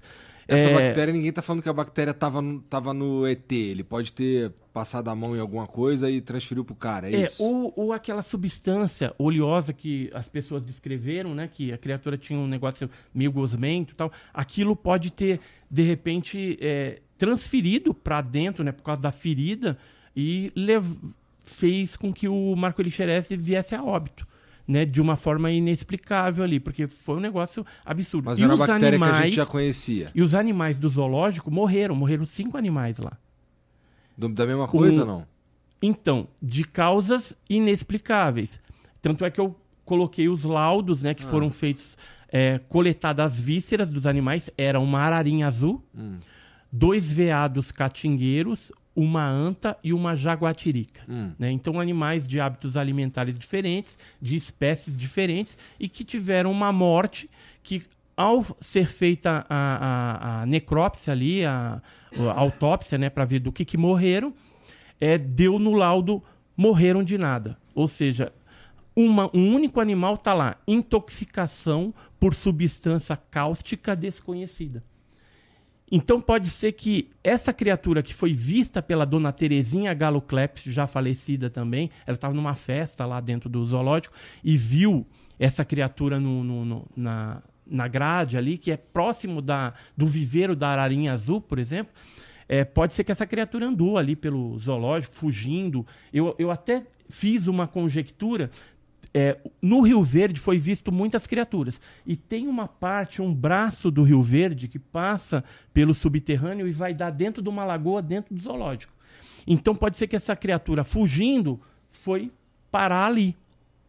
E aí nisso ela esbarrou em algum viveiro, em algum bicho, os bichos lamberam lá, sei lá, fizeram alguma coisa e acabaram é, morrendo com essa substância também, que pode ter sido o mesmo tipo de substância que levou o Marco Elixerese à morte. Então, veja que tem tantas coisas no caso Varginha, tantas nuances. Hoje, para você ter uma ideia, são mais de 150 testemunhas que participaram do caso direto e indiretamente, que dão relatos, que passam algumas informações, e esses 150 são militares, civis, médicos, enfermeiros, vigilantes, bombeiro, polícia militar e pessoas do comum ali, né, moradores que tiveram algum tipo de interação ou com a criatura ou com a nave.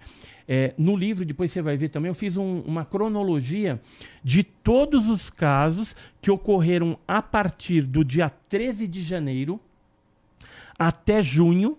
E é uma loucura, cara. É muita gente que viu OVNI. Eu só estou falando ali de OVNI. Tem um, tem um capítulo específico que a gente fala das criaturas. Que não. É, criaturas que foram vistas não pelas meninas, né? A Liliane, a Kátia, a Valquíria, é, pela Dona Terezinha, né, esses mais conhecidos, mas outras testemunhas e também eh, dedico um capítulo para as criaturas peludas, né, porque tinha a criatura assim, ó, que nem esse bichinho aí, né, Pelada. que não tinha pelo e tinha a criatura com pelo, com olho vermelho, aqueles calombinhos. Então, é, veja que o negócio é bem complexo e foi acobertado, mas infelizmente ou felizmente é, o mineiro não conseguiu segurar a informação.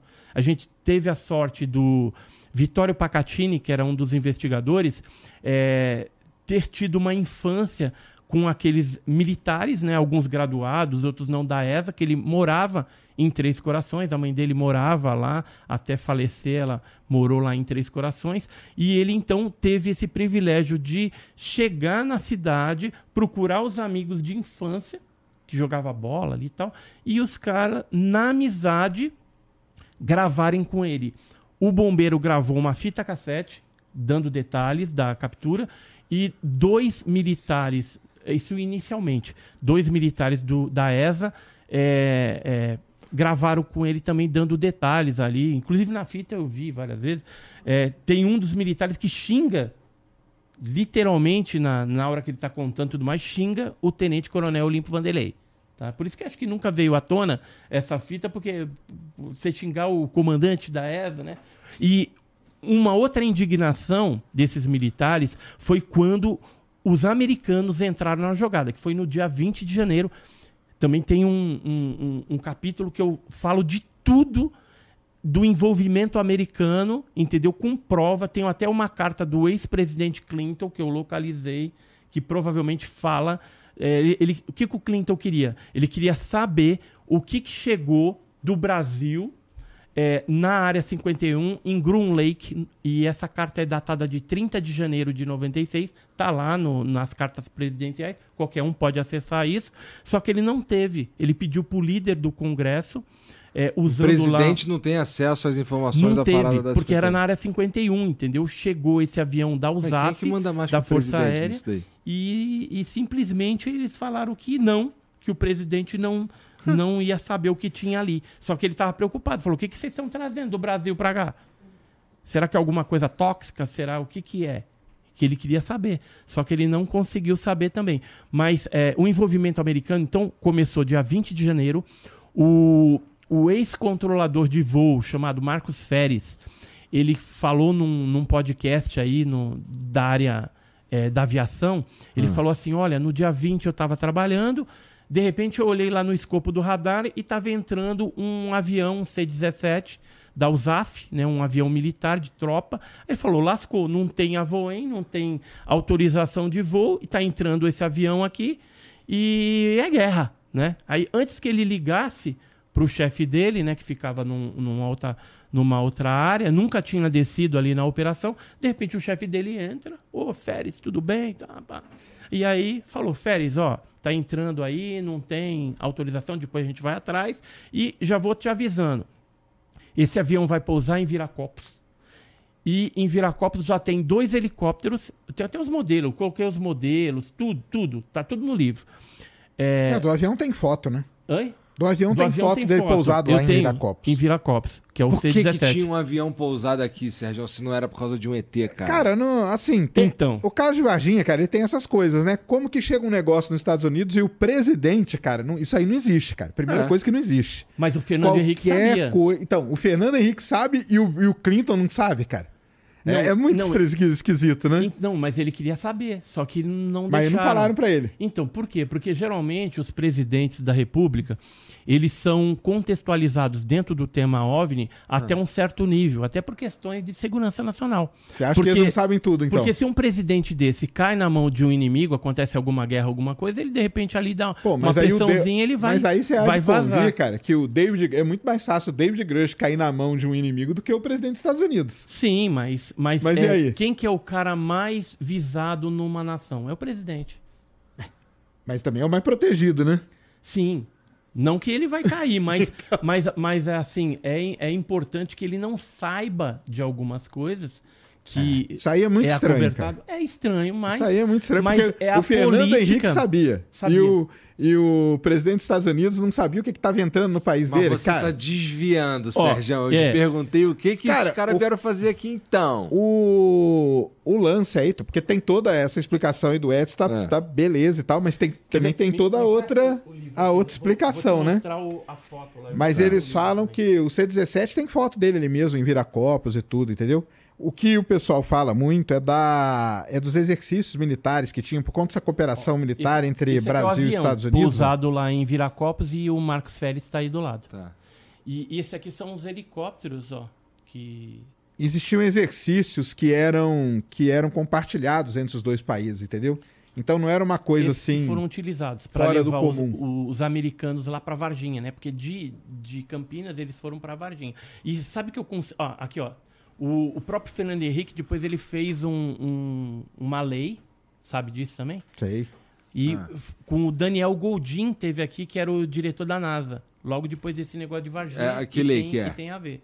Oi, é uma lei. Aqui, deixa eu ver aqui, ó. ó. Quadro sobre cooperação nos usos pacíficos do espaço exterior, celebrado entre o governo da República Federativa do Brasil e o governo dos Estados Unidos da América, assinado no dia 1 de março de 96. Tá. Então, a cooperação o- militar o- entre Brasil e Estados Unidos é um negócio muito antigo. E Tem vários exercícios militares que são feitos aqui no Brasil que vem, vem em avião, vem em helicóptero e tudo. Agora, Só esses dois aqui, ó, a Leslie King, que é uma jornalista é, do New York Times, e o Joshua Haid, né, que tem um podcast bem famoso lá, os dois eles conversaram com um piloto que transportou a nave e os seres do Brasil para os Estados Unidos. E pode ser que um desses pilotos seja o próximo denunciante no Congresso Nacional norte-americano. Se isso acontecer, vai ser a glória, porque é, seria a confirmação de uma pessoa de lá que transportou essas coisas do Brasil. E se ele falar que não?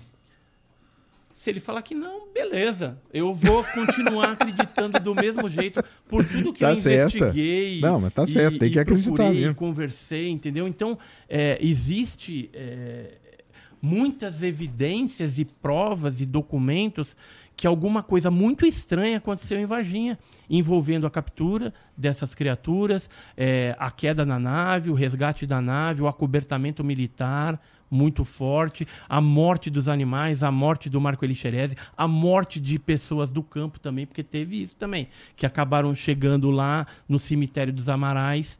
É, inclusive no volume 2 eu vou, vou estender, vou colocar algumas coisas que eu sei lá de Campinas, que é, algumas coisas foram pesquisadas pelos irmãos Mondini, do CEPEX lá, e que eles guardaram isso, esse segredo, durante muitos anos, porque eles saíram da ufologia, chateados lá com uma situação e tal, que deve ter sido a mesma situação sua. Não sei, não. Não Acho sei não. não, sei não. Mas. Não, é, eu saí mas- porque eu, mas te comecei, eu começava a questionar e a galera, cara, Eu, eu posso ser e áreas- perguntar um negócio. Dessas Cara, áreas você não pode ser questionador. Cara, Sérgio, você é cientista, né? Eu admiro o seu trabalho, algumas coisas assim que você fala lá eu concordo, outras eu discordo, mas é, um cientista que ele, é, por exemplo, para ele falar com propriedade sobre alguma coisa, sobre Varginha, sobre Noite Oficial dos OVNIs, sobre Operação Prato, qualquer coisa, esse cientista ele não teria que ter ido em campo, feito o relatório, porque geralmente o cientista ele anota tudo, faz relatório, né? Faz Então, cara, mas aí você vai um- no campo, um vai- o levantamento. campo é o quê? É conversar com as pessoas? Eu já falei, cara, esse Não, negócio de depende. relato é Olha. muito. Você, ah, tal, no caso aqui eu entrevistei 5 mil pessoas. Então, lá em Varginha Cara, você pode entrevistou ser- quem? Pode ser que as 5 mil pessoas, cara, vão falar alguma coisa e aquilo lá que elas vão falar não vai valer absolutamente nada. Entendeu? O, a pessoa, o, o cientista, ele é, na verdade, é o contrário disso aí. O cientista, ele tenta buscar evidências. Evidências. Evidências de que aconteceu aquilo lá. Então, por exemplo, eu não posso lá em Varginha conversar com o cara lá na fazenda e ele falar pra mim que ele viu uma luz no céu, cara. É chamar isso de evidência, né? Não, isso aí não é uma evidência Não, que mas- quer uma nave. Mas então, porque então, uma então, luz que, no eu queria céu. entender que tipo de pesquisa que você fez quantas- lá, cara. Vamos lá, quantas milhares de luzes no céu? Eu já fiz vigília em Varginha. Quando eu tava lá, cara, eu vi, sei lá, umas 40 luzes no céu durante a noite. E falei, chamei. Falei, você viu, foi isso aqui? Foi, foi isso. Isso aí não é, cara. Não é uma nave espacial, cara. Entendeu? Aí Não pode é. ser satélite, o pessoal Exatamente. se engana, Por né? isso que eu tô falando. Aí que tá. Por isso que eu tô falando. As- Isso aí que você falou agora é o principal. As pessoas se enganam, cara. Mas não As todas, pessoas- né? Hã? Mas nem todas. Né? Mas todo. Mas não, por exemplo, todas se você quantas? vê um negócio claro ali, pertinho, Mas E nem teve gente que viu ser, pô. Né? Ouviu a nave, assim, viu nave triangular, Ah, detalhes então, da nave. Isso aí não. Não, Não, aí lascou, né? Aí, não, assim, aí lascou porque é o seguinte, cara. A pessoa. Mas tem, tá aí no livro. Não. Esses depoimentos Cara, são é o que, interessantes. exata, é o que eu tô falando. Não, É- eu é tô nem- tocando é nesse cê- assunto. Você falou até num podcast O que você depoimento pegou um depoimento pode de um ter. cara Aham. que te impressionou, não teve? Eu vi um corte. Ah, não, de um depois eu podcast. conto essa história aí. Depois eu quero. Não tem nada a ver com Varginha, não. Não, Mas não, eu é, falo. É outro caso, né? caso, é. Mas é baseado em depoimento também. É certo? baseado em Em depoimento. depoimento. Então, Exatamente. tem depoimentos que eu peguei, por exemplo, no Pará, de pessoas simples que fala, cara, não tem como o cara tá inventando um negócio desse. Então, Concordo ele, ele- a, a gente não pode descartar isso. Né? A, Não a pode simplicidade. descartar, mas eu acho que a gente mas é tem assim, que ser- Não é a prova cabal, Eu- Não, não é a prova e a gente tem que mas ser é uma muito... evidência grande. Não, acho que a gente tem que ser que alguma muito cético, cara. A gente tem que ser muito cético quando você pega o depoimento de alguém, entendeu? Porque o depoimento, aquela pessoa ali, ela pode... Primeiro que ela já tem um viés gigantesco. Todo mundo tem um viés, cara. Todo mundo tem. Um militar, por exemplo, tem viés? Pra caramba. Não tem, Militar? cara, não Que tem. que é isso? Militar, pra mim, é o que mais tem viés, cara. nada. Eu já peguei alguns relatórios militares da Polícia Militar, do, do Exército, é, da Força Aérea Brasileira, tem até alguns aqui. Você vê que os caras são técnicos, eles não podem misturar a, a, a emoção deles, nada disso. Mas eles não é, o- é, o- conseguem, é o cara. que eles viram. Eles viram, ó, eu vi um negócio assim, assim, assim, e acabou ali. A interpretação Tanto que você pega não, até... não influencia Mas no tanto que relatório você pega militar. pilotos militares, por exemplo, e mostra uma coisa pra eles, pra um, ele fala: "Ah, eu vi exatamente isso". Você mostra pra outro que participou da mesma coisa? Não, eu vi um Não, negócio vi- totalmente é, diferente. Pode ter. Por causa disso, tem viés, cara. Não tem como. Entendeu? Então, mas, eles mas, não são mas o- o, cientistas. que eles colocam geralmente no relatório é um negócio Tanto que você tá é, acompanhando, é, pra até o pessoal entender. desprendido de emoção. Né? Mas não tem. emoção. Não tem, é cara. aquilo, é o, é o fato. Não tem. Tanto Ele que não você pode, vê. não pode interpretar. O que, Olha que você só. viu? Isso, isso. Vamos, vamos pegar o caso agora recente do Tic Tac. Ah. que é um negocinho que foi Aham. perseguido lá. Uhum. Se você pega o áudio do piloto, na hora que o piloto trava ele no álbum, ele fala uhul, entendeu? Feliz da vida. É viés, cara. É viés competitivo, entendeu? Uhum. É como se ele estivesse em competição. com a- Se ele não tivesse viés nenhum, ele ia travar o negócio ali e ia falar, pessoal, tá aqui, ó, travado na mira tal. Mas ele dá um uhul Cê- cê dentro viu, da nave, Você viu cara. os áudios da É. Noite Oficial dos OVNIs? Tem um piloto que ele chega a travar o objeto. Ah. Ele, ele colocou um em Judite, né? Que o nome técnico disso é colocar em Judite. Travou ali. Se ele disparasse, ele acertava. Só que parece que o objeto tinha inteligência e ele começou a se distanciar numa velocidade estonteante lá. Então ele começa assim: é, objeto, coloquei em Judite. É, objeto 500 metros, 2 mil metros, perdi o Judite. Entendeu? Então você vê até o nervosismo. Então, é isso aí. É isso que eu tô falando. Do, do cara, porque tava ali em Judite o objeto devia ter alguma coisa inteligente que percebeu que estava numa situação. é, Mas é exatamente isso que eu diferenciada. falando. O cara, ele não tem a frieza, entendeu? Cê- O militar, ele não é um cara frio. Então você chegou a ver o- o- Ele é um os relatórios cara- do- de maio de 86? Cheguei a ver. Ele é um cara. Todos. Acho que todos. Não sei se todos. Olha, tem, tem um que é um mais completo e de várias páginas, que aí ele comenta lá que os objetos eram inteligentes e tal. Isso tá dis- de, Mas aí que tá, cara. O, no, o cara no falar. nacional. Então vamos lá. O Mas- cara falar que uma, um objeto, que também, uma tem luz é inteligente, isso aí é o que eu tô falando. É o viés dele, entendeu? Por que, que ela é inteligente? Por conta dos movimentos que ele realizou Mas aí, ué, não pode ser um movimento natural. Do, do, do objeto? Ah, poderia, mas, então. É mas, isso que eu- mas, mas assim, pelo, pela bagagem que ele tem na aviação, aquele piloto, ele com certeza. Mas aí que- aí é aí que deu é uma meu- interpretaçãozinha. Exatamente. Mas, mas, ó, é quer isso ver, ó, mesmo. esse aqui é o relatório da Noite Oficial dos OVNIs, datado do dia 2 de junho de 1986, liberado lá no Arquivo Nacional. Ah. E aí você tem um resumo do, do que eles viram, que é interessante aqui, ó. Vou ler algumas coisinhas. Aqui, ó. Produzem ecos radar, ou seja, ele é detectado Tudo no bem, radar. isso aí beleza. Não aí é só do sistema de defesa aérea, como também das aeronaves interceptadoras simultaneamente, O com comparação visual pelos pe- pilotos. Beleza. Ou seja, Isso aí pode é- ser fenômeno meteorológico, que gera eco em radar também. Vários fenômenos meteorológicos geram, mas tudo bem. ah, mas aí você vai me exemplificar quais fenômenos, tem, então. tem, tem nuvens muito pesadas que geram Tá, fenômeno mas em radar. o- a Tem- nuvem sai de Mach 0 para 15 Mach? Porque o objeto fez isso. Saiu Então, de mas aí cadê Mach a- 0 cadê pra a 15 medida disso aí? vezes a velocidade do som. Mas aonde que tá a medida? A medida foi dita pelos pilotos. Foi dita, cara. Mas aí é que tá, entendeu? A minha Aqui, ó. bronca, eu vou Ó. te falar qual que é a minha bronca Mas- com, mas com a aqui, ó. ufologia, cara. Essa Variam- deve ser a quinta Aqui, ó, sexta tá bronca que aqui, ó. A minha bronca Aqui- não, a minha bronca é porque é, tu- é muita coisa, Não, é ó, baseada em relato aqui, de ó. ser um- de, de pessoas, Olha cara. aqui, mas isso entendeu? aqui é piloto, cara, é relato de piloto. Mas o piloto ele Va- não ó, é uma pessoa acima de qualquer suspeita também não, cara.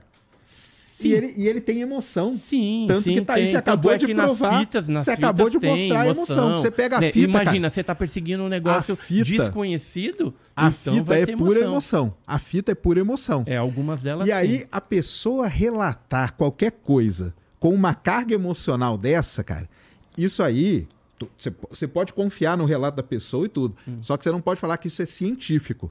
Isso aí não é científico. Não, isso aqui é um relatório Isso aí militar. é um relatório, É um militar, relatório militar, feito por é, pessoas. descri- que- descrevendo Isso, isso a aí. situação e o que eles acharam que poderiam ser aqueles objetos voadores não identificados, que até hoje não descobriram o que, que é. Mas eles falam aqui, ó, variam suas velocidades da gama subsônica até supersônica, bem como mantém-se em voo pairado. Ou seja, o negócio parava ou ia subsônico ou supersônico, né, que chegaram a 15 Mac.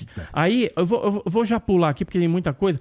Como conclusão dos fatos constantes observados em quase todas as apresentações, este comando é de parecer que os fenômenos são sólidos e refletem, de certa forma, inteligência pela capacidade de acompanhar e manter distância dos observadores, como também voar informação não forçosamente tripulados. Ou seja, poderiam ser teleguiados.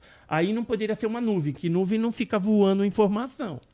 Mas E o nem- cara. Mas o. o, o- É, é que nem, por exemplo, o eu- eu- militar- Eu, já vi você falar que era Sprite, né? Sprite é um fenômeno que às vezes é confundido, mas nesse caso aqui não é Sprite, mas nem. Não Mas mesmo. aí é você que tá falando. Então, beleza. Não mesmo. Cara, eu queria Porque- muito ter essa certeza que tu tem aí, cara. Cara, Eu também queria. Olha- Mas aí, ó, só, só pra pegar esse lance aí do. Isso aqui é um, isso? é um documento norte-americano comprovando que até o caso da- de maio de 86 também teve um envolvimento norte-americano. Então foi liberado esse documento lá também, citando o Osiris Silva, que, né, que, que, que foi... eles falam quando tu liga pra eles lá e pede os documentos e fa- Não, não, cara, isso aí é documento? liberado. Isso aí é liberado. Isso aí é Você liberado. você pede, eles têm que fornecer. Porque nos Estados Unidos funciona. Agora, aqui no Brasil não funciona. Eu já fiz mais de 300 petições. Se eu tive sucesso em 5%, é muito. Geralmente, eles me enganam, né? É, Aham. Falando o seguinte, sabe qual que é a, a resposta que eles dão é, quando eu faço as petições? Olha, o documento não existe, ou então falam que queimou no, no incêndio, perdeu na enchente.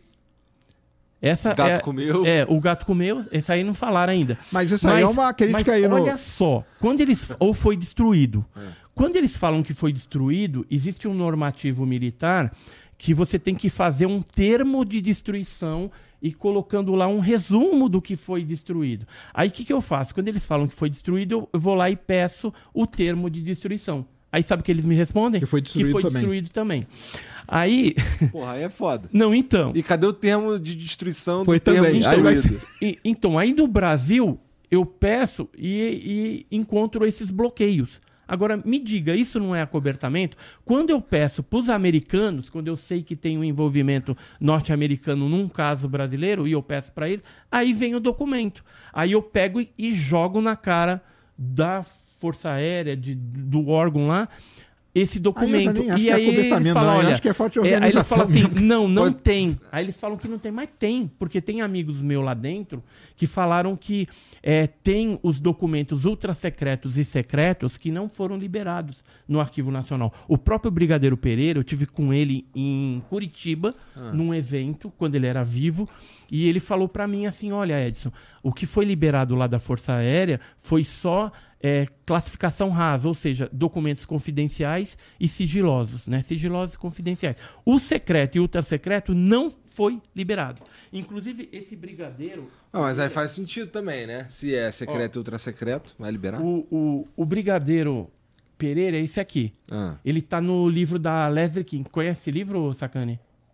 Ah, sim, claro. Então, o, o Brigadeiro Pereira, ele, ele tá nesse livro, né? Porque ele já Tá. estava na reserva e tal.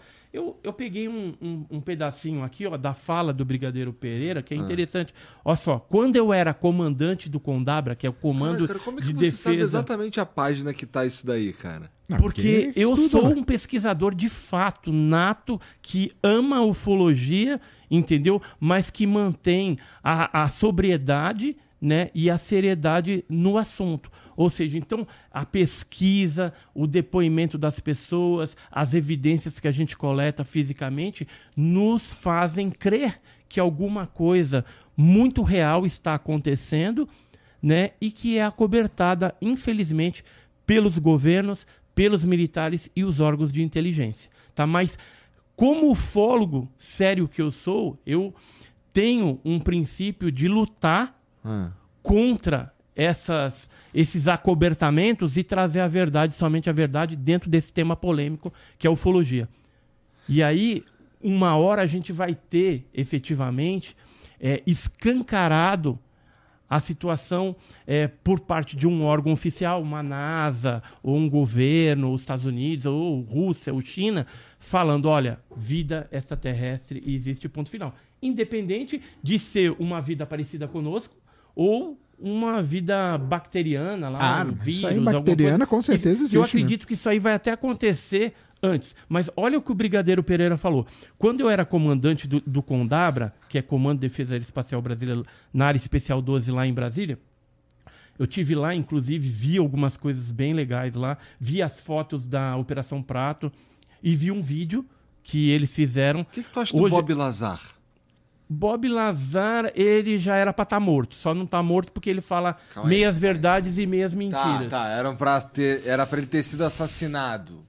É, já tinham apagado. Você acredita que se ele falasse 100% verdade, os americanos já não tinham dado um fim nele? Lógico, porque são coisas é, secretas ali da, da Área 51 que efetivamente ocorrem, mas não totalmente da forma como ele falou. O que, que Então, ele falou que forma- não é verdade, por exemplo? Então, aí eu não, não sou a pessoa capacitada para falar o que, que é verdade e o que não é verdade. Tá. Mas eu falo que tem inverdade porque existe aquele negócio que eu te falei de contra-informação. Isso é normatizado. Então, como ele fez contra-informação para o- os militares, os militares deram uma franqueada e não mexe com ele. Porque, agora, sabe o que o, o, Tá. O Bob Lazar falou agora recentemente num podcast? Ah. Se vocês me chamarem para ser um denunciante lá no Congresso Nacional, eu vou e eu já tenho 22 nomes de pessoas que eu vou revelar lá que mexeram com engenharia reversa, mexendo lá com, com desmonte e montagem de OVNIs. Esse Já bagulho da. se esse cara abre um negócio desse, vai ser um rococó lascado. Mas deixa eu voltar aqui, ó.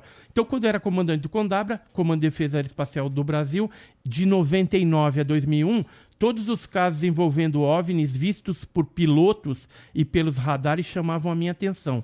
Participei diretamente de uma investigação de um incidente com OVNI apenas uma vez, embora tivesse acesso aos arquivos secretos e os relatos oficiais ou não.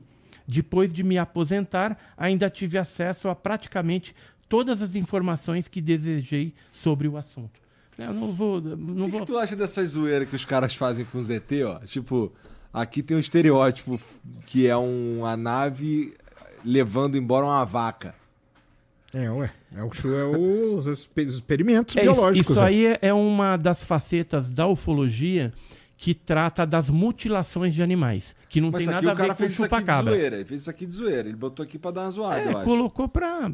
É porque é a Brincar, imagenzinha. né? É É uma imagem Então, clássica. fica bem- né? puto quando tu vê umas paradas assim?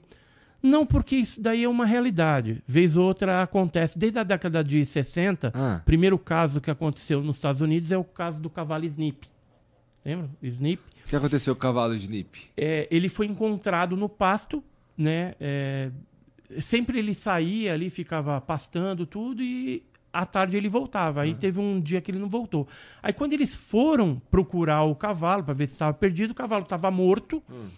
é, e estava totalmente dissecado é, a cabeça, né? Se entrar na internet, o pessoal que está me assistindo pode entrar lá, Cavalo Snip, vocês vão ver a foto. É, toda a parte do pescoço para baixo está intacta. E é, Só a cabeça que tá a cabeça, chupada. ela estava totalmente no osso. Como se tivesse sido arrancado Como se tivesse cirurgicamente. arrancado a pele do- da cabeça dele. Totalmente. Tava Aí- caveira só. Aí, isso aí causou um, um- um certo temor, né, aos fazendeiros, o pessoal ali da fazenda. E aí depois vieram gente e detectaram, porque o pessoal ficava pisando com as botas lá, detectaram que tinha radiação. E não tinha pegadas de como que o. Embora tivesse chovido lá e, e- e tinha lama tal, eles não tinham as pegadas de como o cavalo chegou naquele lugar. Parecia que ele tinha sido colocado do ar e largado ali. Então, assim, tem uma série de coisas. Depois eles abriram também o cavalo. E o que que os descobriram que não tinha alguns órgãos internos, sumiram. E o que, que, o que, que os caras falam? O que, que é oficialmente? O que que Então, os- oficialmente ficou, é, é, como era uma área de grande incidência ufológica, aparecia muitos OVNIs ali, eles associaram ao fenômeno ufológico. Esse foi o caso do Snip na década de 60, ali finalzinho. Depois, na década de 70, Calma aí, teve então, oficial- vários casos. Oficialmente, os caras falaram que, que era um caso ufológico? Um caso ufológico. Foi um dos primeiros casos de mutilação. Embora hoje a gente sabe que teve casos anteriores que não tinham sido associados à ufologia. Por quê? Porque a ufologia não era um negócio tão popularizado, né? Mas até hoje os casos de mutilações de animais ocorrem é, em todo o mundo, né? Nessa área, por exemplo, dos Estados Unidos continua ocorrendo. É, na Argentina eu recebo muitos casos. Inclusive, é, no segundo evento que eu vou fazer é, do Enigmas e Mistérios, a gente fez o primeiro agora, no segundo semestre, eu vou trazer um pesquisador da Argentina e outro do Uruguai para estar falando a respeito de casos assim, de mutilações e tal. Então vai ser um negócio bem interessante, porque são casos atuais que têm ocorrido. Agora, esse caso de mutilação de animais não tem nada a ver com o caso do chupacabras, né? Porque algum tempo atrás, na década de 90, final, logo depois que aconteceu Varginha, 96 ali pra Acho frente, que eu até lembro do 99, chupacabra. O 2000. chupacabra encheu o saco de Aí todo foi mundo, pô. chupacabra, gugu, Não, enchia o saco, o cara- raia, um- Porra, não assim, aguentava mais, queria saber de chupacabra. Tinha um monte de desenho um de chupacabra monte de diferente. coisa que não tinha nada a ver, Virou, entendeu? virou cultura pop. Tem no Castlevania, tem um chupacabra, tá É. ligado? Só que assim, tem casos que são reais de coisas que não é um, um animal predador, né? Que aconteceu algo estranho ali. Agora, o chupacabra foi uma onda que depois cessou. Começou em Porto Rico, teve alguns países da América Latina eh, que teve ataque, Espanha, Portugal tal. E aí depois teve o Brasil e aí parou. A maior prova de que era alguma coisa estranha é que se fosse um animal predador, continuaria Mas até que que hoje. os cara, que você falou que os caras da Argentina te mandam aí a toda hora, o que que é? É tipo São- avistamento? São fotos desses animais mutilados que aparecem lá. Porque como tem muito gado no Uruguai, na Argentina, lá ocorre o aparecimento das luzes, às vezes eles filmam e os animais aparecem mortos no dia seguinte. Né? Então tem os aparecimentos das luzes concomitante, ou antes ou depois, aparecendo os OVNIs, e os animais aparecendo mutilados de forma estranha. Alguns aparecem sem a parte do rosto, sem o úbere, sem as tetas da vaca, às vezes sem a língua. Né? No, no sul do Puta, nosso os caras país. erraram, mané. Eles estão achando que, a gente, que é esses caras que popula o bagulho. Porque Daí eles, ah, qual que é o ver- bi- ver qual- muito bicho, O que, é. que mar tem aqui, mano? É tipo, isso. Já pessoas começam a achar que é, é, é frango. Acho que essa parada aqui que quem manda é aqui é os criado. frango. Acho que a É, gente é já criado. pensou? Eles erraram, pegaram os caras errados. Então, mas E os caras é- pegam os é- é humanos uma- também, não pega? Pra estudar Pega, e o pega. caralho. Tem- Tem, tem- aquele tem um meme, livro. tem um meme famoso lá da sonda no cu, por exemplo. né? Não, Tem- mas assim, de de mutilações, de, nono mutilações de, de pessoas, tem um livro do Carlos Alberto Machado, que é um professor universitário, fez até um trabalho bem, bem científico, Ah, é, onde ele fala de é, mutilações que aconteceram no Brasil. Em Tem seres uma, humanos. uma na Rússia, é, de seres humanos, por OVNIs, né? ah.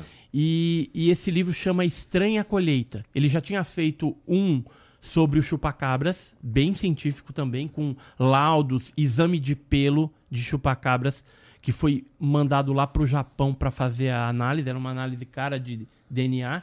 E descobriram que não tem nenhuma espécie aquele negócio lá. Não conseguiram falar assim, ah, é, é felino, fel- não sei como é que chama lá cientificamente, negócio, mas, mas não é felino, não é isso, não é aquilo. Não conseguiram é, identificar é, aquele pelo dentro do que eles conhecem, que é uma tabela gigantesca do mundo inteiro, e não tem. E aí, é, no trabalho do, do, do, do Carlos Alberto Machado, esse livro Estranha Colheita, tem o caso de Pedro de Toledo, que foi um cara é, que morreu queimado dentro de casa, os animais também na fazenda. Eu tive na fazenda também investigando pessoalmente, vendo no local junto com o Carlos Alberto Machado, com o Saga, Suzellington lá. Foi um caso super estranho que aconteceu em Co- fevereiro, no dia 16 de fevereiro de 94. Aí quando é que tu foi lá? Eu fui um, algum tempo depois, porque é, como o caso foi estranho, a morte desse Os camarada, caras pegaram fogo. é, o Dagobert, que já é falecido, que era o perito criminal, ele foi pra lá tudo, viu o grau de estranheza e aí comunicou o superior lá, o delegado, e o delegado achou melhor pegar o corpo e mandar pra Unicamp. Isso em 94, hein? Tudo é pra Varginha Unicamp. 96. Aí foi pra Unicamp para estudo. E isso foi dito ali, até pelo próprio chacareiro ali, né? O seu Ivo. Não sei se é vivo ainda. E seu Ivo chegou a ver também naves ali. A gente entrevistou um monte de gente lá que viu as naves. E tinha os animais que estavam queimados da mesma forma. Cara, é impressionante. Eu tenho as fotos, tenho o, o, o, processo da, da polícia, né? desse caso que tá todo rasurado também. Por exemplo, falaram que enterraram o cara na campa, numa determinada campa lá do cemitério de Pedro Toledo, mas não, não consta o cara lá. Aí eu fui no cartório e pedi a certidão de é de óbito coisa do de- cara. por que que Aí isso é os coisa de ET? que não tinha, ou seja, porque eles pegaram o corpo e levaram embora e deram um, um despiste ali, porque era um caso estranho. E, e esse caso, né, que eu digo aí, um arquivo X real, Não sabe, não sabe como é que ele pegou fogo. A gente não sabe como é que ele pegou Não, porque ele fogo. estava dentro de casa. Ele se trancou fugindo de alguma coisa. Os animais foram sendo queimados também. E ficou um, um- tipo uma rodela em cima do, do- do- da casa dele. Ele trancado por dentro. Ele foi é, encontrado pelo proprietário alguns dias depois. Ah, Acho que era três dias depois. tinha um buraco na, E da casa. não, não tinha. Tava, você via que tinha alguma coisa ali que projetou e causou. E eu, eu medi pH do solo, do lugar onde ele estava e de fora, e deu alteração também. É, tem as fotos, né, que você vê tipo um litro caído do lado dele assim. Aí, num primeiro momento, quando você olha aquilo, você fica pensando: ah, pegaram álcool, alguma coisa, jogaram em cima do cara e tacaram fogo. Né? Só que as roupas do cara não tá queimada. O cabelo tá todo desprendido da cabeça. O, a, a- o braço A e roupa o não pé pegou fogo. tava preto, parecia uma borracha. E, e não tinha cheiro de putrefação. Todo o líquido corporal do cara foi drenado de alguma forma absurda. E agora o detalhe mais bizarro. Além dos animais mortos, tinha um cachorro que estava queimado pela metade e ainda estava vivo, que morreu tempos depois. Então, assim, o caso é um caso. Esse é um dos casos do livro, né? Tem o caso do Morro do Vintém, tem uns casos lá de Santa Catarina, é, tem um monte. Tem o Dai, Daitlov lá, que é um caso Então é que eu também exatamente não. queimado. Aconteceu alguma outra coisa ali que, com, com esse cara. É isso? Houve um avistamento é, na região de Mongaguá. Mas ele não morreu queimado. Morreu queimado dentro de casa. Então é. é- é- Só que. Só que É, não, só o que negócio as é que ele foi roupas- queimado. É, ele só foi- que ele é foi estranho queimado. porque ele não tá, a É, roupa co- não tá. Tudo, Manja tá? micro-ondas que queima só. Sim, sim, Como sim. se tivesse sido queimado de dentro É, pra de fora. dentro pra fora, exatamente. E não ficou líquido nenhum, cheiro de putrefação. A- o pé dele se batia assim, parecia uma borracha e não tinha cheiro. E aí levaram os cara, esse cara pra Unicamp. Os animais eles enterraram. Até o Saga mó maluco, cara. Ele chegou assim e falou assim: vacilo. vamos desenterrar, cara, vamos desenterrar pra. Aí eu falei, meu, deixa Tem essas, casos estranhos aí, né? essas carniças pra lá, entendeu? Não vou mexer com esse negócio, a gente não sabe se tem alguma radiação, alguma coisa. Apesar que, quando a gente foi lá e mediu também radiação, não tinha. Era só o pH mesmo alterado, esse negócio no, no teto muito estranho. E o, o laudo, né, o processo da polícia, eu, tenho ele todinho. o- se tu tivesse certeza que, que se você abrisse aquela parada ali, mesmo com radiação, você ia conseguir provar por A mais B que, que o bagulho é de verdade. Tu abriria assim mesmo?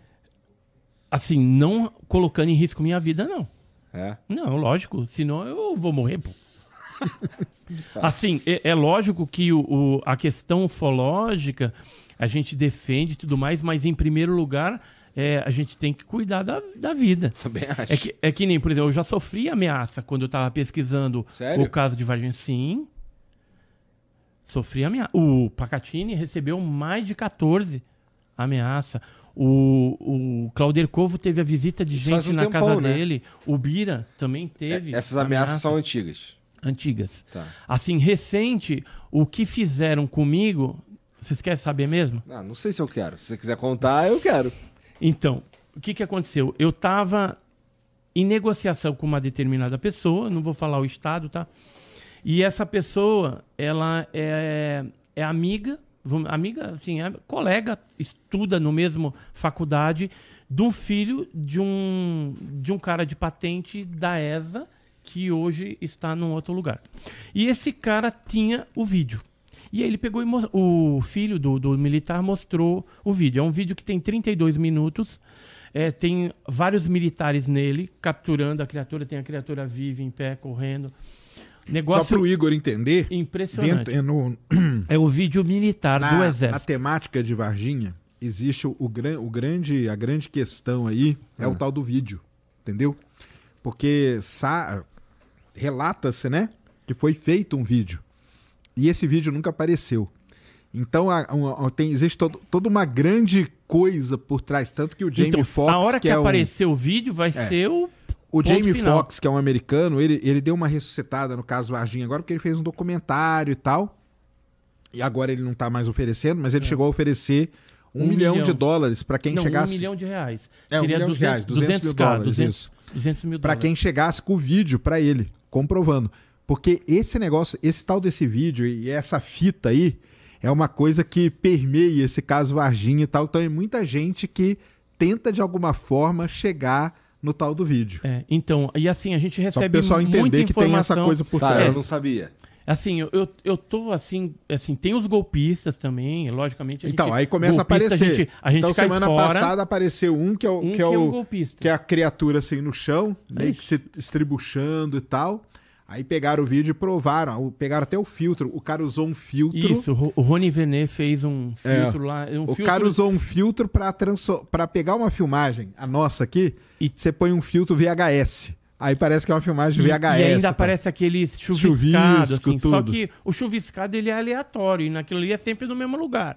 E de 16 em 16 frames aparece o negócio. Então você vê que é um, um É app montagem. ali, é uma É uma montagem. montagem. mesmo. Então, começou a aparecer. Por conta dessa, para o pessoal entender, para quem nunca nem leu, nem sabe nada do, do caso Uhum. Varginha, para o pessoal ter essa ideia que existe essa busca insana insana atrás da do tal da vídeo. fita que vai. Porque aí se aparecer a fita, não tem o que você falar. Acabou. Aí acabou mesmo. Aí acabou. Se o cara me traz uma fita aqui, ó, tá aqui filmado, mas essa fita Olha, nunca se- apareceu, cara. Aonde que ela Se tá? Deus quiser, cara, eu ainda vou ter essa fita. Pô, aí e você vou vem mostrar eu no vou chamar o. Sacane, vou chamar Não, o você vai no Ciência Sem aí vou chamar o... Não, você vai, você vai mostrar no. Você vai prêmio Não. Nobel, algum bagulho assim, né? Então, Isso é prêmio Nobel. Eu tinha, prêmio Nobel eu tinha de combinado, biologia. Eu tinha hora. combinado com uma galera de a gente divulgar, assim, a hora que a gente conseguir isso mesmo, divulgar em vários lugares simultaneamente. Até pra não dar encrenca só pra mim, entendeu?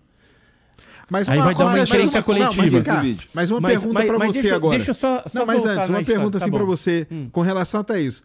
Você acha que existe mesmo essa fita? Você tem Plena certeza? convicção, certeza, certeza. E por que ela não apareceu e- até hoje? existe- Porque tá no meio militar. E os militares, assim, eu, eu sei até cara que tem foto, cara, fica dando carteirada com foto Com foto que da, da fita? do, do, do- da criatura. Hum. Mostra pra um, pra um amigo. Isso é pessoal da Polícia Militar. Porque assim, tem fita que foi feita na Polícia Militar. Mas a fita estaria- fita estaria onde no você? Exército. Ela estaria dentro do E- exército? e- então, é, esse militar ele tinha uma cópia de 32 minutos Tá. de uma captura de uma. Inclusive, ele citava que a criatura andava meio estranha, sabe? Na hora de correr assim. Não parecia um bicho, né? Um negócio meio esquisito. E ela, ele, segundo o que ele falou, assim, parecia que agia com uma certa inteligência, tentando se esconder, né? Pra, porque os militares em cima para pegar a Sim, bichinha. sim. E nisso aparecem vários militares da época. Entendi. E aí eu comecei a combinar com essa pessoa da gente, porque assim, o filho, ele tinha interesse de jogar essa coisa no ventilador. Por e aí eu quê? falei, eu falei assim, vamos fazer Era o seguinte, para quê? não complicar o teu pai e esses outros militares que estão aí, vamos fazer o seguinte, a gente pega dois minutos onde tem a criatura lá em pé, tal, que é um negócio totalmente eh, inquestionável, tá lá o negócio, e aí a gente coloca isso Mas você pra nunca não viu a fita, não, né? Eu não vi. O cara, o cara viu. E aí o que aconteceu? Tá lá a negociação, aquela coisa toda. Eu não sei da onde que vazou o troço, né? Porque eles ficam na cola, principalmente quem é pesquisador disso, os militares ficam na cola. Derruba minhas lives, é um inferno. E aí o que, que eles fizeram? Inva alguém, né? Invadiu o apartamento desse cara, arrombou a porta, ele tem lá, tem as fotos, fez BO, é, vasculharam o apartamento dele todinho e não levaram nada. Então eles estavam atrás pensando que o cara já tinha uma cópia Ele da já fita. tinha, entendi. Aí o que, que ele fez? Ele pegou, entrou em contato comigo e falou: "Ó, Edson, não vou te ajudar mais, me esquece, tô com Entendi. medo, medo da minha família. E aí, nesse Isso, interim... isso foi o mais perto que você chegou da tal da fita? Foi, É? foi. E tem uma outra de um médico que eu também tô. Tem dois. Dois Entendi. Dois momentos, caminhos aí que você dois tá... caminhos que eu tô tá ciscando aí, ver Entendi. se consigo. Se eu conseguir, aí vai ser feito dessa forma. Eu já falei com o Schwarza, com a galera, Sim, a gente sim. solta tudo junto. Mas como é que tu vai. Mas aí vamos dizer que esse cara te Pra passa não- esse vídeo. Como é que tu vai saber se ele é de sério? Primeiro tem que passar por uma perícia. Sim, eu sei os militares que estavam e eu sei as condições das fitas, como que foram É feitas. porque aí a na vantagem... Porque, então, porque é aí que tá, até pro pessoal Porque entender que tem surgem... das pessoas, Isso. como que foi feito. Não, e aí pro pessoal entender, porque surgem várias filmagens da- das criaturas. Que são, logo você vê que é que montagem. é. E uma das questões é justamente isso aí que o Edson falou, que é dito que na fita não aparece só a criatura. Não, aparece... então tem os militares ali. Então, As aí- da Unicamp... até para responder tem- o Igor, né, o que, como que você vai saber? Porque vai aparecer lá, tipo, A- o Edson, o Sejão e o Igor estão junto com a as da criatura. então. Unicamp aparece o, o Badam Palhares, aparece o Conrad Metz, o algum uma veterinária Entendi. lá, entendeu? Tá. Não vou falar o nome, mas é assim, tem uma galera. O pessoal falou aqui, cara, eu vou só pegar aqui uma que é é muito interessante. É. O cara falou assim, pô, você veio no maior podcast do Brasil falar que você tá atrás da fita, agora é que ferrou. agora é que ferrou. Não vai ter. Mas é que... Não, mas Mas a fita, o, o lan, assim... Ah, mas, o- mas deixa eu contar o que aconteceu depois. Aí invadiram o meu. Assim. Aí eu, fiz, eu resolvi fazer uma. Tipo uma live lá no meu canal. E falei assim: vou pegar algumas coisas sobre fita tal. E aí eu peguei algumas. eh, transcrevi da conversa que a gente tinha tido, eu e esse cara. No WhatsApp, com os detalhes ali da fita. O que era mais interessante eu transcrevi. Foi a minha sorte. Aí, pá, falei lá no, no coisa, né? Tava ali, fui lendo e tal. Naquela semana, o que, que aconteceu? Entraram no meu WhatsApp e apagaram só aquele período de todas as conversas que eu tinha tido. Aí eu falei com uns amigos meus da inteligência e tal, porque tem umas galera aí que gosta do assunto e ajuda, né? Assim, eu não vou botar os caras na fogueira, lógico, mas eles me ajudam. Ele falou, cara, Ed, você comeu bola. Uma coisa dessa, tudo, você tem que fazer três cópias e colocar duas delas em lugares totalmente é, não reconhecido. Aí até brincou, falou: pega o negócio, coloca dentro da carne, dentro do congelador, põe num pendrive, entendeu? Aí é para você ficar esperto. Eu falei, mas é possível fazer isso? Ele falou, é. E provavelmente apagaram para você não ter esse rastro, porque os caras já estavam na, na cola, O que, entendeu? que tu acha que, esse- que, E- que os aliens vêm fazer aqui, cara? Os aliens É, o que, que tu acha que eles vêm fazer aqui? são pesquisas com o ser humano. O falecido Claudio Corver falava que nós somos cobaias humanas. Então Ah. tem as abduções, tem os implantes. Eu acredito que eles estão estudando de alguma forma os, é, os seres humanos, né? É, tanto é que o- isso ficou bem patente, viu, para mim, é, recentemente, que a gente voltou ao Pará. Fizemos duas expedições lá, uma em abril, outra em setembro de 2023, é, conversando com as pessoas que foram atacadas pelas luzes, né? Operação Prato, aquela coisa toda. E aí, algumas vítimas nós percebemos que até hoje elas mantêm contato com seres. À noite, assim? o ser entra dentro da, da casa e as pessoas, na sua simplicidade, falam: ah, eu não consigo me mexer, tem uns baixinhos, cabeçudo em volta da cama. Assim, eu fiquei, de, de certa forma, impressionado, porque o fato do- da Operação Prato aconteceu na década de 70, em 77. Ah. Fazem 46 anos e essas pessoas continuam tendo contato com alguma coisa que fizeram experiências com elas, porque arrancavam sangue né, do, do, do- peito, é, do pescoço, de algumas outras áreas, faziam experiências com esses ribeirinhos lá do, do Pará, do Maranhão, do Amazonas, né? E assim, tem é, esse caso da Operação Prato, a gente descreveu em duas revistas OVNI Pesquisa. Eu sou coeditor né, da revista OVNI Pesquisa.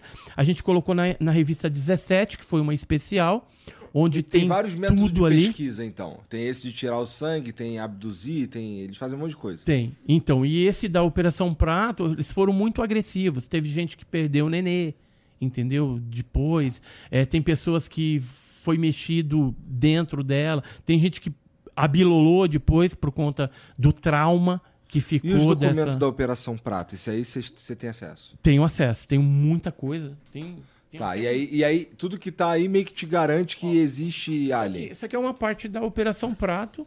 Esse aqui é os militares envolvidos Operação na Prato tem um Operação relatório, Prato. qualquer um pode baixar e pegar. Relatório, Gigantesco, e tudo, tem tudo, aí tem as É. fotos. Tem mais de 350 Da Operação Prato é pouso. quase tudo liberado, né? Olha só, pouso.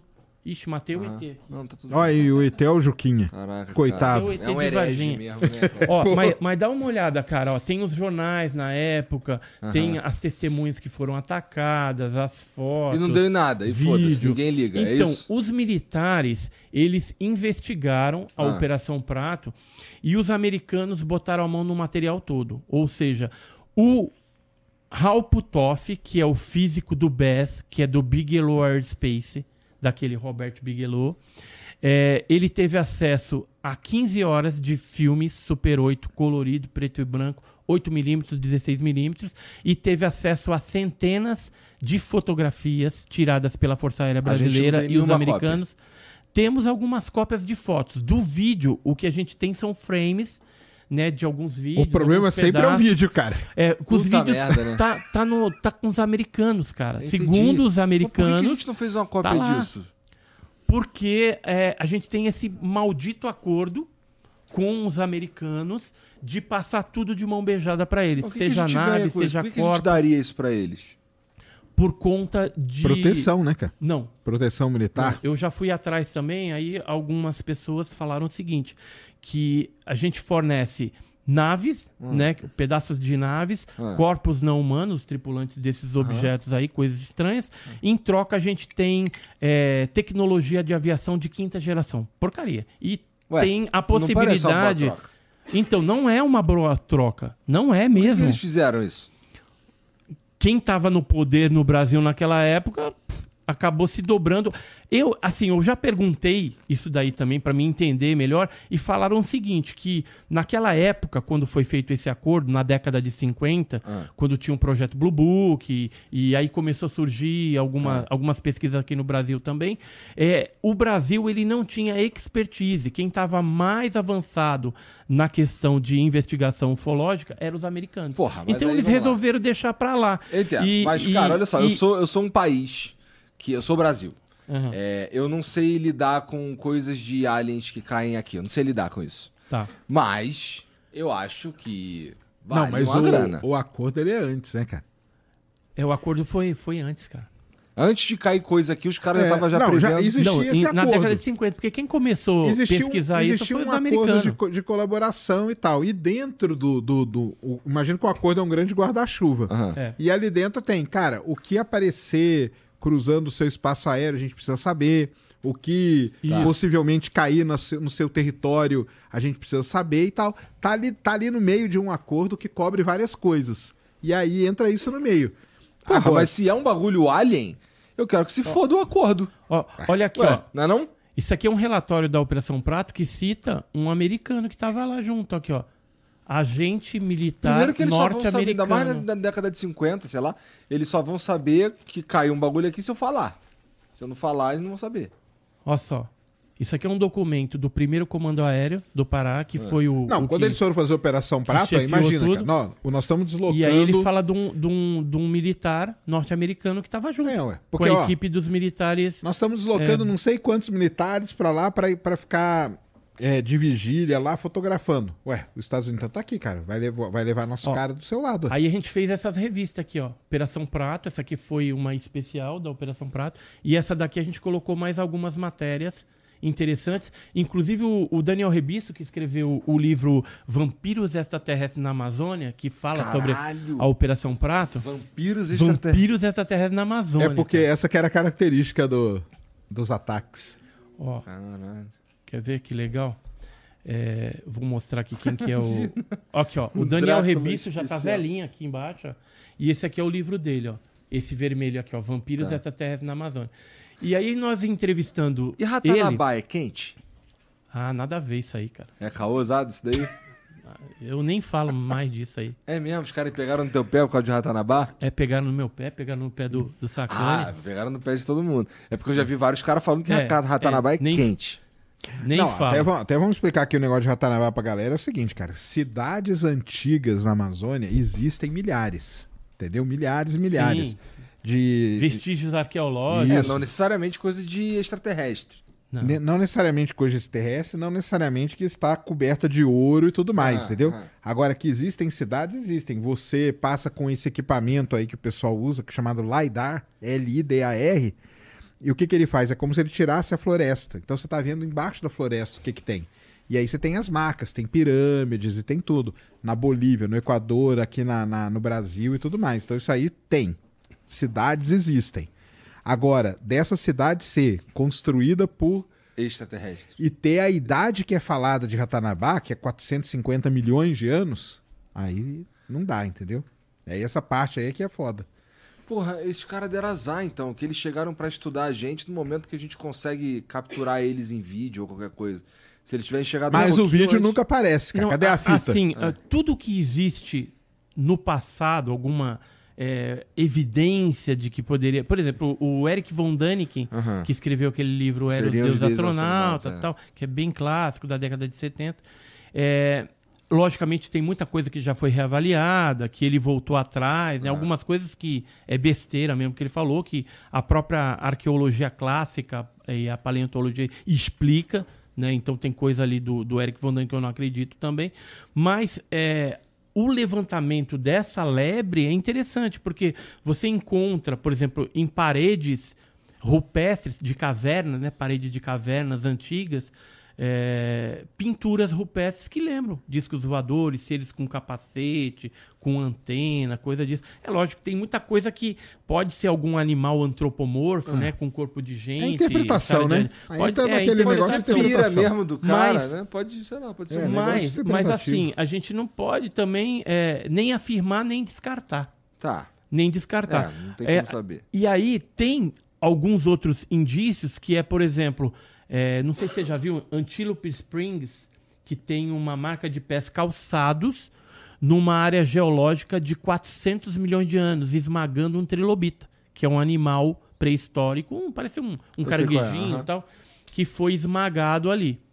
Então, é, quem Uma que, marca de quem que estava há 400 milhões de anos atrás aqui, andando, que só tinha dinossauro e ainda usando pés calçados? É lógico que pode ser uma evidência, também não. Sei lá, se, se aquela marca de pés calçados aconteceu depois, né? Pode, mas mesmo assim é antigo. É um negócio estranho. Então tem algumas coisas é, arqueológicas que um negócio, fogem, fogem da Sobre- normalidade.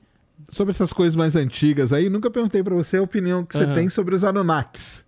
Ah, isso aí é besteira. O que, que é um, o que, que é um Anunnaki?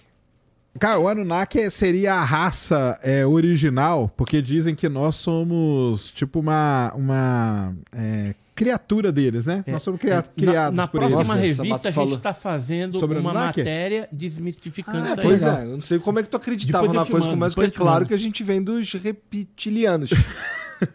Então, não, mas a, a ideia dos Anunnakis é essa aí, entendeu? Que eles colocaram a gente Reptiliano é um aqui ET também, mais. não é?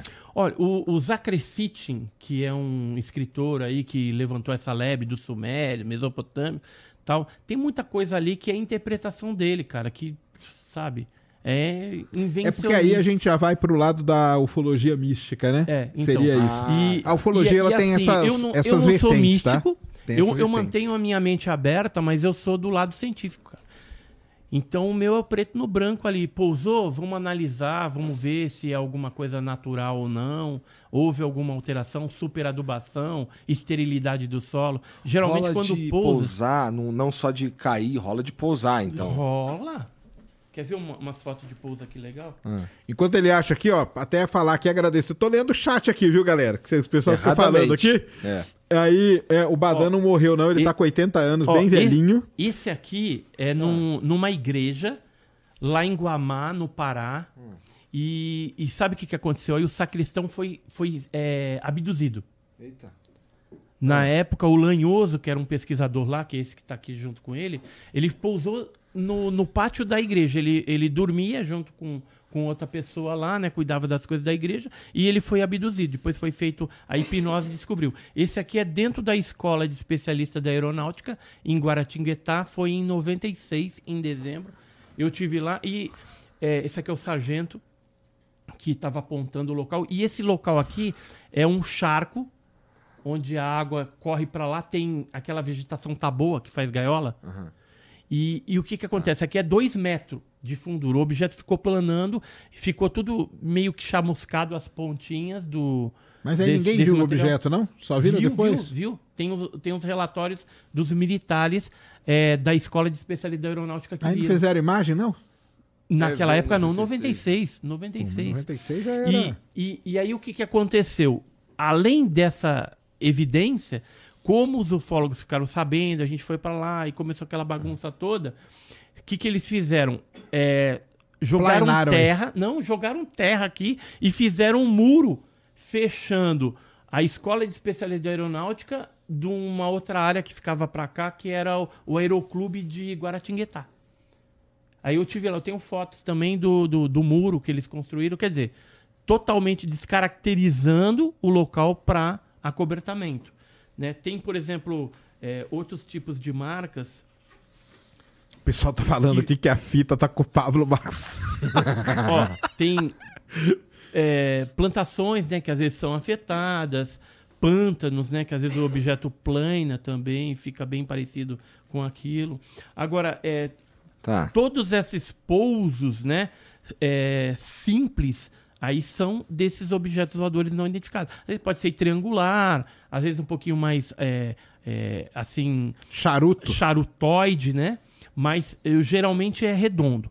Agora, quando você vê aquelas coisas lá de círculos os nas são plantações, não tem nada a ver. aquilo tempo, lá, né? É. aquilo lá na Como é que Inglaterra, né, que o isso, cara? pessoal, não sei qual é a opinião que você tem dos círculos ingleses, mas são O que, que é um grupos. inglês? É, são aqueles, aquelas marcas que aparecem na Aqueles Inglaterra. desenhos, né, cara? Desenho, Desenhos na tal. plantação. Puta, mas isso aí não é o logotipo da Audi? É, então, porque tem grupos especialistas lá que fazem Você faz isso. isso aí fácil. Só que aí o, o, o, pessoal fica viajando nessa maionese aí, Ah. é, dizendo que é OVNI que tá posando. Aí eu fico Ah, tá. pensando, bom. o que que um ET né, viria lá dos confins do universo para ficar desenhando implantação? Me fala, ô Sérgio. Ah, mas essa é a pergunta que eu faço toda Entendeu? vez. ué. Pô, É, então... é- Duas é- coisas que eu pergunto. Por que, que o cara vai atravessar metade do universo pra amassar mato? Então, não tem como. E tem empilhar como. pedra, cara. Então, assim, tem Pô. pouso real, né?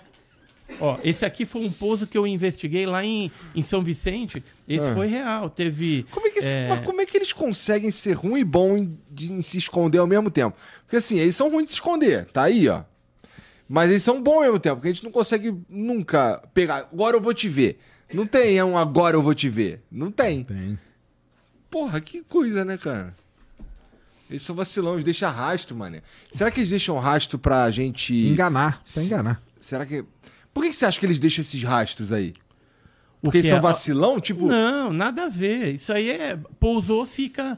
a- ocorre uma alteração é, físico-química do, do solo mesmo. Então vai alterar o pH, vai causar esterilidade ou superadubação. Mas- Tem, tem casos na Argentina, por exemplo, que tinha muito cogumelo, e aonde o objeto ficou ali em cima, o cogumelo depois cresceu. Houve uma alteração no, no próprio DNA do, do- da planta ali, do, do, do cogumelo. O cogumelo ficou desse tamanho. Eu tenho várias amostras em casa é, de locais assim onde ocorreu algum tipo de alteração feita pelo pouso de um objeto voador não identificado.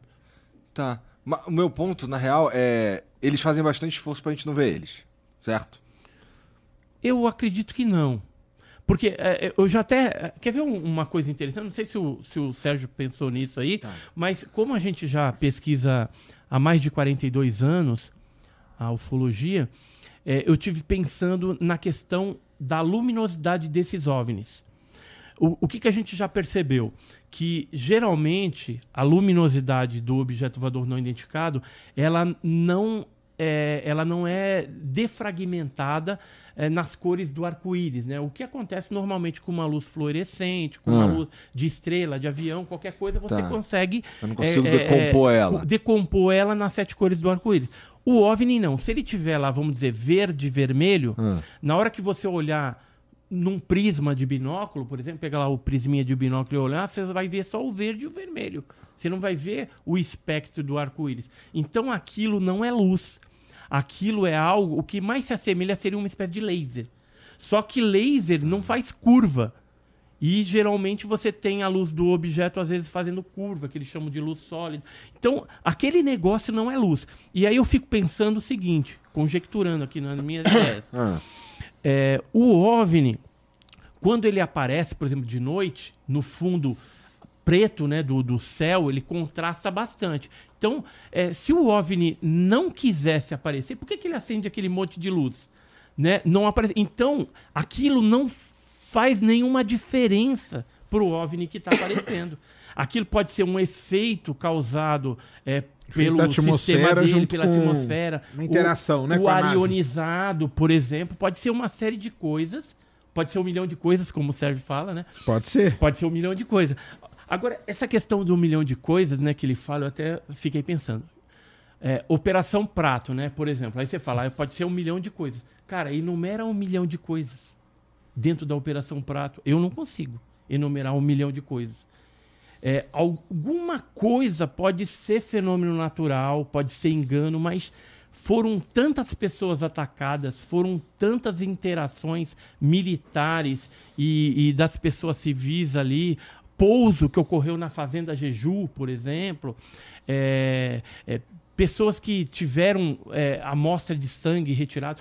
A própria Velaide Cecim Carvalho, que era sanitarista de Colares lá do, do- da parte de saúde, ela atendeu mais de 22 pessoas atacadas, ou seja, alguma coisa estava acontecendo ali. Teve o envolvimento de 25 militares chefiados pelo capitão Irangê Holanda. Eram cinco equipes de cinco militares. Eu tive a oportunidade de conversar com, com militares assim, apesar que o último que eu conversei, a experiência não foi muito boa, porque ele chegou escroto mim, é, eu falei, pô, cara, vamos gravar um vídeo aí e tal, não sei o que, lá em Belém. Eu lá em Belém e tal. E aí tava meu filho, Foi a né? primeira vez que tu encontrou com ele? Foi a primeira vez. E ele ficou meio chateado porque não sabe como que eu cheguei nele, né? Mas a gente tem os nossos meios Mas militares. tu foi lá só pra chegar né? nele. Não, eu tinha ido lá para fazer é, duas expedições junto com a OVNI Pesquisa, que era para coletar os dados recentes de pessoas que estão sendo atacadas ainda nos dias atuais e também rever alguns casos antigos, Dona Aurora, né, que a gente conversou, entrevistou. E, e nisso o- o, Ele, ficou, ele não quis gravar. e- então, ele ficou ali, ele falou alguma coisinha e depois ele se fechou e falou assim: Olha, você quer saber mesmo o que eu pesquisei naquela época? Tá nos relatórios. Tipo, se vira, negão, consegue os relatórios que você vai saber o que, que eu investiguei. E simplesmente, aí no final eu ainda tava querendo tirar uma foto com ele. Ele falou: Não, ó, Deixou? nossa conversa acabou aqui e tal. Prazer, passar bem e tal. E vazou né? E desses militares que participaram naquela época, do, do- tem gente da aeronáutica, tem gente da marinha também. tá falando da que Operação lá- Prato. Da Operação Prato. Tá. E, e sabe o que foi legal, cara? Assim, quando eu fui lá agora em setembro, a gente resolveu Tá, fazer é, os uma relatórios vigília- deles são difíceis de, de acessar? Não. O relatório da Não, tá, Operação tá no Prato tá arquivo, tudo liberado. Tá no arquivo nacional. É um catatal assim, é mais de 300 páginas. Então, É se liberado. você, então, se tu quiser mesmo, tu consegue ver o que, Li- que ele. Liberado É, se você... Confidencial e sigiloso. Secreto e ultra secreto, não. Porque assim, sabe, Ah, sim, é. sabe o, o relatório do Capitão Nenê que ele viu um, um objeto em forma de bola de futebol americano, lá no Rio Guajará. Hum. Esse objeto que ele viu, ele fez um relatório de dezenas de páginas. Isso não está liberado em lugar nenhum. Então ainda está dentro do, do seio militar. Tem muita coisa que os caras não liberam. Entendi. Entendeu? Então é. Mas tem um relatório da Operação Prato aí, o que é liberado, tem aí, você pode, Tem, pode tem do, baixar, do pode extinto ler, SNI tudo, também, é. tem um, um- É um Tem as compilado, fotos, um tem resumo. tudo. Tem Entendeu? muita coisa bacana. Agora, a foto original Ah, assim, sim. que nem a gente vê, não tem. Não porque tem. eles liberaram apenas é, Xerox, né? Tá. Então, assim, foram bem sacana. Eu já pedi. Sacana, não tem nada a ver. Caralho, o cara fez piadinha com o É teu porque- nome aí, é, Sérgio. entrou uma só, piadinha Fez, fez piadinha com o nome dele? É, Imagina se o teu nome fosse Edson Toaventura. É, Ia ser não, maneiro, o pessoal né? fala assim, Edson é, Aventuras, né? Edson Aventuras. Porque a gente vive viajando. Tá vai certo, para um é. lado, vai para o outro, né? Então, é assim. Mas eu, eu trouxe quatro livros aqui só para mostrar pro Sacane, ó. Ufologia Aeronáutica. Esse aqui é um piloto e um cientista que escreveram. Tem casos brasileiros e de vários outros países. Ó, tem casos da Argentina, Estados Unidos, França, Bélgica, Austrália, Irã e Colômbia. Quem que é o cara mais respeitado? Quem é o autor mais respeitado da ufologia? O cara que vocês falam assim, cara, esse maluco aqui, esse entende. Esse aqui não falou merda. Eu acho que é o Edson Boaventura Júnior, não tem outro. Tá. Entendeu? Não, assim, é, lá fora eu conheço outras pessoas que já escreveram. Porque, assim, a maioria dos ufólogos brasileiros que tinham, assim, uma credibilidade já faleceram. Não, tu falando de todo mundo, Então- do mundo. Então, Mesmo que já tenha falecido, quem é o cara... ó, o- a Leslie Kim, por exemplo, que é essa jornalista, Ah. ela escreve super bem e o- o- os informantes dela são pessoas militares e tal. Então é bem bacana. Ó. Tem Tá, é, militar da Bélgica, militar do é Brasil. Papa, quem que é a, a autoridade intelectual máxima da ufologia. O cara que vocês olham assim, ó, puta, esse cara aqui, se ele chegou a essa conclusão, é uma parada que é interessante aí a gente olhar. Então, o pessoal olha muito para olhava, né, pro John Mack no caso das abduções e olha pro Jacques Vallée. É, o Jacques Vallée talvez seja o mais famoso. talvez o mais famoso É o mais famoso. seja o Jacques Vallée. que é o o negócio da físico francês. ufologia. Era é- ele e o Heineken. Só que o Heineken já é falecido, né? O lance da ufologia, porque Era um tem astrônomo. diversas áreas, né, cara? Então tem a galera que estuda é, abdução, essa é uma turma. Tem a turma que estuda pouso e tal. Tem a turma que estuda é, esse fenômeno de pegar animais e tal. Então em cada área tem o seu, o seu destaque. Mas o Jacques Vallée talvez seja o mais famoso, pelo menos. ele tá, seja tu ele. sabe em qual área que ele tá? Agora, na época, lá o Vallée, atrás, cara, o Vallée é na, esse cara é aqui, área de, de, da de aeronáutica é, Avistamento. é, americana, ele escreveu esse livro aqui, ó, Flying Saucers e a Força Aérea. É o Taker, né? O Lawrence Take, J. Taker, né? Então, é bem interessante. Esse é um livro antigo tal, mas lá naquela época os Estados Unidos já falava alguma coisa Ah, a respeito do- dos OVNIs, assim, em termos militares. Eu gosto muito disso. Aquele que eu estava falando no começo, é da Cridovni, é o Eduardo Aguirre, né? Então tem todo o estudo militar que foi feito através do Cridovni no Uruguai. E o para você ter uma ideia, o Cridovni é antigão. Aqui, ó. O que, que, que tem nesse livro aí? O que, que ele fala aí, esse livro? Esse aqui é um, é um comandante, um coronel da, da Força Aérea Uruguaia, que teve um órgão oficial que pesquisava OVNI, Ah. CRIDOVNI, Comissão Receptora para Investigação Tá. de Objetos Aéreos Não É Identificados. que vários governos E- começaram a ter essas coisas oficiais. Entendeu? Isso. Ah, Esse já que é, tá falando, então vamos criar um negócio oficial aqui e esse ó. vai, vai a pesquisa. foi criada oficialmente no dia 7 de agosto de 79 por ordem GFA 1873, que é da Força Aérea lá, Ah. e se integrou aos seus começos o tenente-coronel aviador Eduardo Aguirre, que é o, o O escritor. cara que escreveu. o cara e, que e ele escreveu. conta a história de que e ele viu algum aqui, ó, bagulho aí, Fred cara? Prieto e Ricardo. Assim, tem vários casos que eles investigaram aqui, só que no final do livro eles falam que eles conseguiram explicar 97% dos casos, apenas 3% dos casos são coisas realmente anômalos que Pro- não têm explicação. Para você entender, pro pessoal entender, cara, a, a grande questão que tem dentro da ufologia hoje, né? E a, gente já me comentou isso, que é o lance de você tentar colocar a parte científica na história. Por isso que lá nos Estados Unidos agora o pessoal chamou é, a NASA para participar, a NASA participa. E o, o que, o que eles querem fazer hoje é o seguinte: eles querem desenvolver equipamentos. A primeira coisa é essa. Porque já chegou à conclusão de que os radares, logicamente, eles não foram feitos para detectar disco voador, OVNI. Então eles querem desenvolver equipamentos que Mas- sejam talvez mais sensíveis, que atuem em outras faixas ali para melhorar a detecção. Então uma coisa muito importante é detectar. Outra E coisa a gente tem um bom chute do que, que tipo de, de, de distúrbio esse Causaria uma nave e como tudo essa mais. causaria. Isso, que, por Outro- exemplo, o, o campo, o campo eletromagnético é uma das coisas que É, hoje a gente tem alterar. chips. Eu, eu tive com um, um, um cara que trabalha na AES, né, na Agência Espacial Europeia, e na ESA, né? ESA, ESA, ESA que é a Agência Espacial Europeia.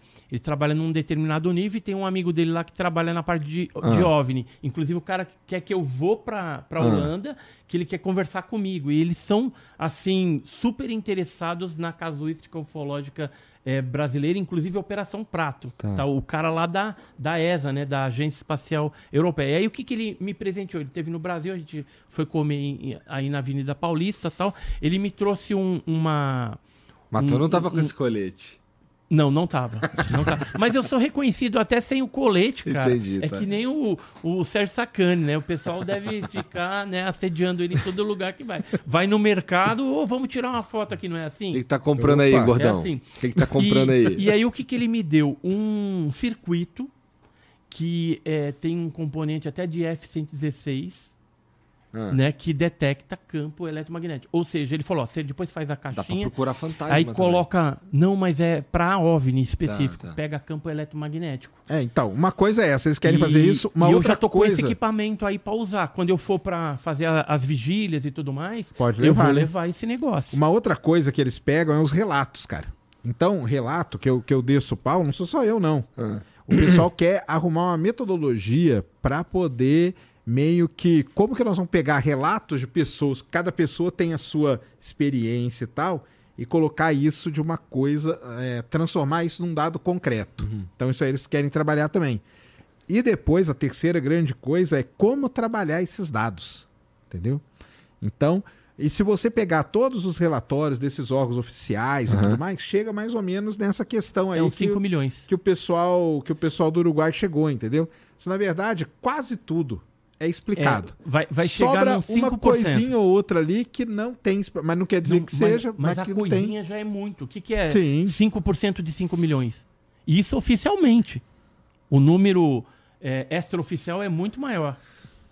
Se um mesmo. caso for paradas real, se um Ah, caso não. for Basta real, um pronto. caso ser real. Já É. existe. É verdade. Se for um, for Ó, real, Um real acabou. é Vamos supor que o Sérgio Sacani. Puta, como eu queria que tivesse um caso que eu falasse que não tem desenrolo. Esse aqui tá provado Ah, por o- A mais B, tá aqui todas as Cara, o, evidências. tá o aqui de que- Ubatuba eu acho muito forte. Assim, o ideal seria até desenvolver um- um- nessa questão ufológica um medidor onde você iria colocando pesos Tu acha que a gente tem um acordo dependendo com eles? do que for aí você vai falar assim, ó, esse caso Tu tem acha? mais probabilidade. Não, isso aí é bobeira, isso aí é gente. Não tem isso um aí acordo. é teoria da conspiração, isso aí. Tá. É assim, tem muita coisa na ufologia que prejudica o estudo sério do negócio, porque são lendas, são teoria da conspiração. Por isso que, assim, o Sérgio chega e regaça, entendeu? Não, Porque eu tem não muita arregaço merda, nada, né? não. Entendi. Não, tá. Então, mas, mas assim, ó, pra você arregaçar com, Tá. com, com- com veemência mesmo, É. cara, vai lá no Pará, cara. Entrevista É, então, mas testemunhas. aí, então, mas aí é que tá, Agora, cara, porque me conta, a me conta esse, testemunha... esse caso aí que você não contou. A caso que- testemunha- Ah, é, ó, tem um caso Eu aí vou um vou caso, contar, eu vou tem um contar o meu caso, quero aqui. saber esse caso aí. Porque ah, o relato, cara, eu, eu- a minha bronca é com relato, cara. Entendeu? Com relato eu tenho, eu tenho bronca mesmo. Vou contar a minha história aqui pra galera. É o seguinte, cara. Eu fui ufólogo durante um bom tempo aí. E uma vez lá em. em morava em Uberlândia. É sempre Mineiro. por lá, É né, sempre cara? Minas, cara. É É, sempre é. Minas. Não tem. Não escapa, cara. É sempre Minas. É que nem os Power Rangers. É sempre os caras que querem invadir a Terra por, por a, a Angels Grove. É sempre, É. né? Então, é a mesma coisa. Aí um, um motorista de caminhão me, me chamou, porque ele tinha um- uma coisa, uma história pra me contar. Aí eu fui lá na casa dele e tal, direitinho. Mas ele sabia que tu era. Sabia, da sabia que eu revista, tá? pesquisava e tudo mais. E aí ele começou a me contar, cara. Ele já, nessa época, ele já era idoso e tal. Mas aí ele foi. Ele, ele dirigia caminhão para uma, pra uma, pra uma empresa lá de Uberlândia. Ele dirigia por Minas inteiro, tal, fazendo entrega. E um determinado dia, numa estrada lá de Minas, apareceu uma luz na frente do caminhão dele, que ele não sabia explicar o que, que era. E ele recebeu por mensagem, ele falava, né, mensagem telepática, o seguinte: hoje nós não vamos fazer nada com você. Mas no dia tal, do ano tal, nós vamos encontrar e aí nós vamos conversar.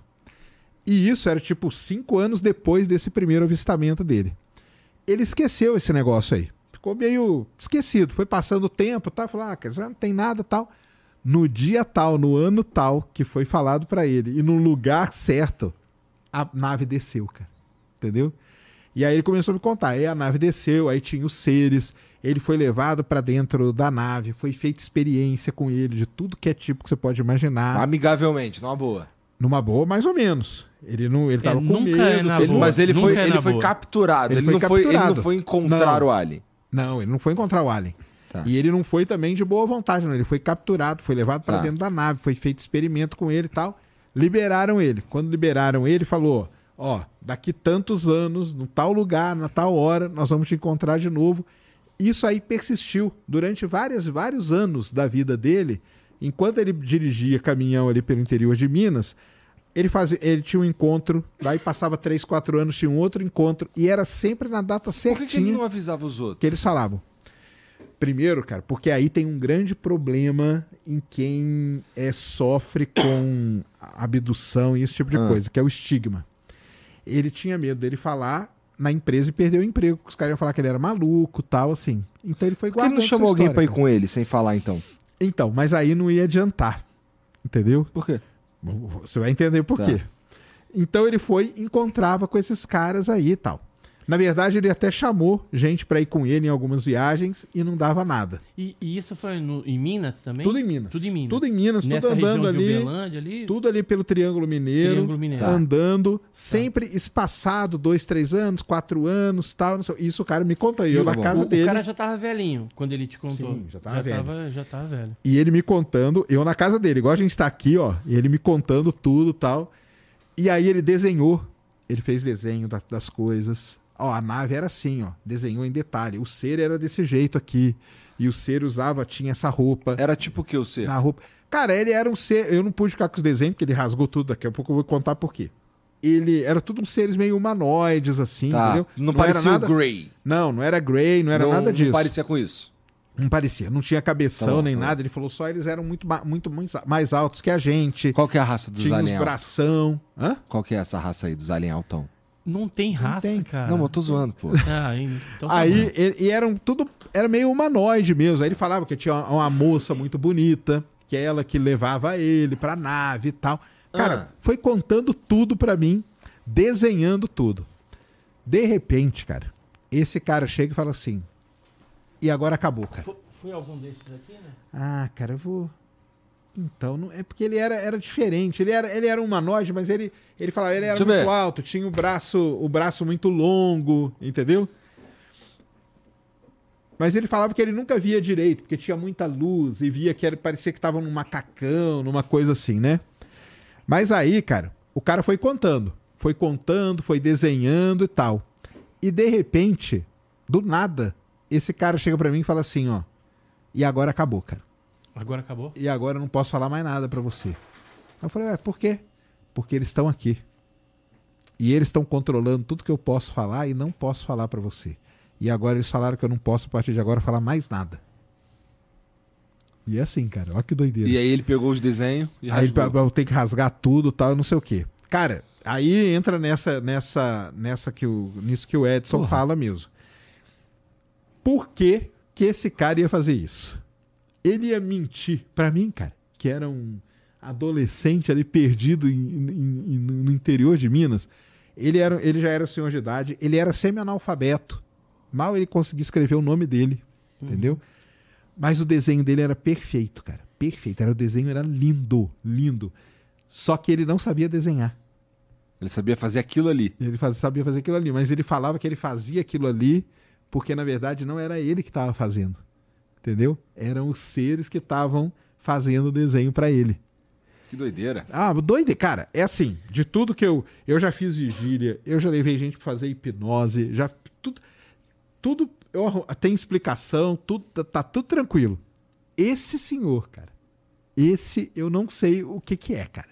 Esse eu não sei. Mas esse te impressionou, então. Esse, lógico que me impressionou. Tava eu na frente dele aqui, eu sozinho na casa dele.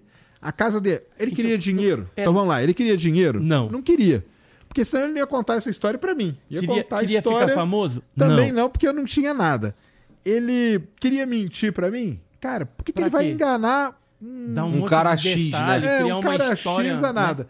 Ele vai. Então, essa história, cara, de tudo que eu já li, pesquisei, essa é a única história que eu não tenho. E logo depois disso ele morreu também. Entendeu? Ele já tava velho e tal. Acabou que ele morreu, então não tem nem como voltar pra conversar com ele, cara. Uhum. Mas é é um negócio que me isso aí me pega. Então, isso é a eu- única Pô, coisa que podia me aparecer, pega, a cara. f- Eu- sei eu lá, o tenho me- filho dele que trocou essa ideia com ele e, e, sei lá, e escreve um. manda um e-mail. Pronto. Seria legal. né? Seria. Não, mas olha, olha só, eu tenho me deparado com muitos depoimentos assim que não tem por que a pessoa inventar uma história. É, e não é só Minas. Isso. Não. Não, Você e aí, vai- até, eu fui, até- exemplo, pra, Deixa eu só fazer Paraíba. um, um parênteses aqui, porque eu meto pau em relato e tudo e tal, não sei o quê, mas eu tenho esse relato, né? É, então. Que é um negócio, cara, que na hora que você vê a pessoa, que é isso aí até que o Edson fala, eu concordo com ele. Quando você tá de frente com a pessoa. É porque assim, diferente. você pegar o relato do cara, não, aqui, o militar escreveu esse relatório aqui e tal, não sei o quê. Isso aí pra mim é uma coisa.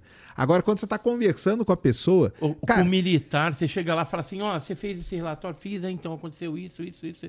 E às vezes ele fala assim, ó, o que eu coloquei lá, teve coisa que eu não coloquei, porque É. senão os caras me falam que era maluco. Mas aconteceu Agora, assim, quando você tá de assim, frente assim. com esse com, com um cara que não tem nada, cara, não tem por que ele mentir pra mim, não tem por que ele não vai ficar rico falando isso. Assim, não tem nenhum motivo de eu duvidar do que ele tá falando, entendeu? A não ser, cara, que ele pensou assim, falou: "Ah, cara, quer saber aquele Zé Mané ali, eu vou enganar ele e vou ficar dando risada sozinho em casa depois", entendeu? E não tinha como ele saber que ele ia estar no, no podcast, no Flow. Não, ano, né? isso aí 30 Anos anos, depois, depois, né? 30, falando, né? 30 anos depois, É exatamente. Então é, É, ou um- seja, os aliens se fuderam, hein? Olha aí, o Sérgio planou o bagulho. É um negócio, cara. Isso aí me pega demais, cara. Várias vezes eu fico pensando, falo, cara, que esse Então, cara. cara, se você... Será que ele viu alguma se, coisa se mesmo? o Sérgio ele andasse comigo Ah. por esse Brasil afora aqui... Tava convencido já. Ixi, O- como o Schwarza. O Schwarza já tá quase convencido. o Assim, Chuasa tá atrás da fita. ele tá atrás da fita. Tá também. atrás da ele e o fita Bruno também. Tu também ele não e tá o atrás da fita? Eu tô atrás da fita você tá agora. atrás da fita? Porra. O pessoal até falou Tem aqui que- no chat ó, que se, É, a, tem se que ir, podcast é. cair aqui é porque a fita existe. Então fica esperto. Tem mensagem pra gente aí, Jean? Bom, antes da mensagem, deixa eu dar uma outra mensagem pra vocês aqui, que é do Estratégia Concurso, que inclusive aqui na descrição, cara, tem um e-book gratuito pra você conferir os melhores concursos de 2024, porque 2024 é um ano rico em concurso, e você aí que é, tem o sonho de seguir na, na carreira de funcionário público por alguma razão, esse é um bom ano pra você é, procurar saber mais e até se preparar com Estratégia Concurso, que, cara, é, tem uma- um dado aqui que é impressionante, que olha só. É, líder absoluto em aprovações, 7 a cada 10 aprovados em concurso no Brasil estudaram com estratégia. Então, nós estamos falando da parada gigantesca e séria. É, se faz parte dos do, do teus planos aí é, ser funcionário público, acho que isso é um bom momento, tá?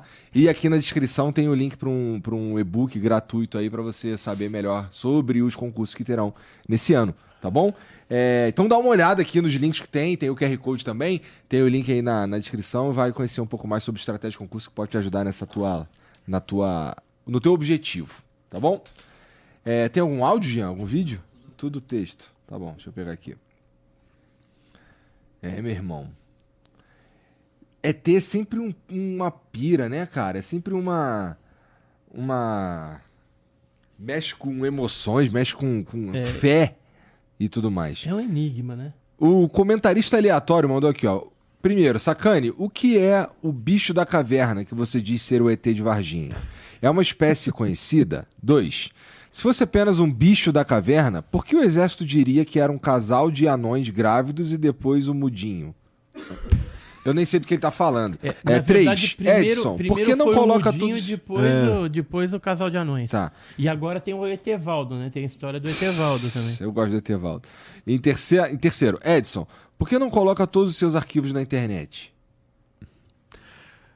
Cara, então, vou, vou começar eu falando, né? O, cara, que bicho que é, eu não faço nem ideia, né? Eu não faço nem ideia porque eu não, nunca fiquei lá pra ver. Mas um lance que tem que, que o pessoal tem que entender é que aquela região ali é cheia de cavernas, grutas, essa coisa toda.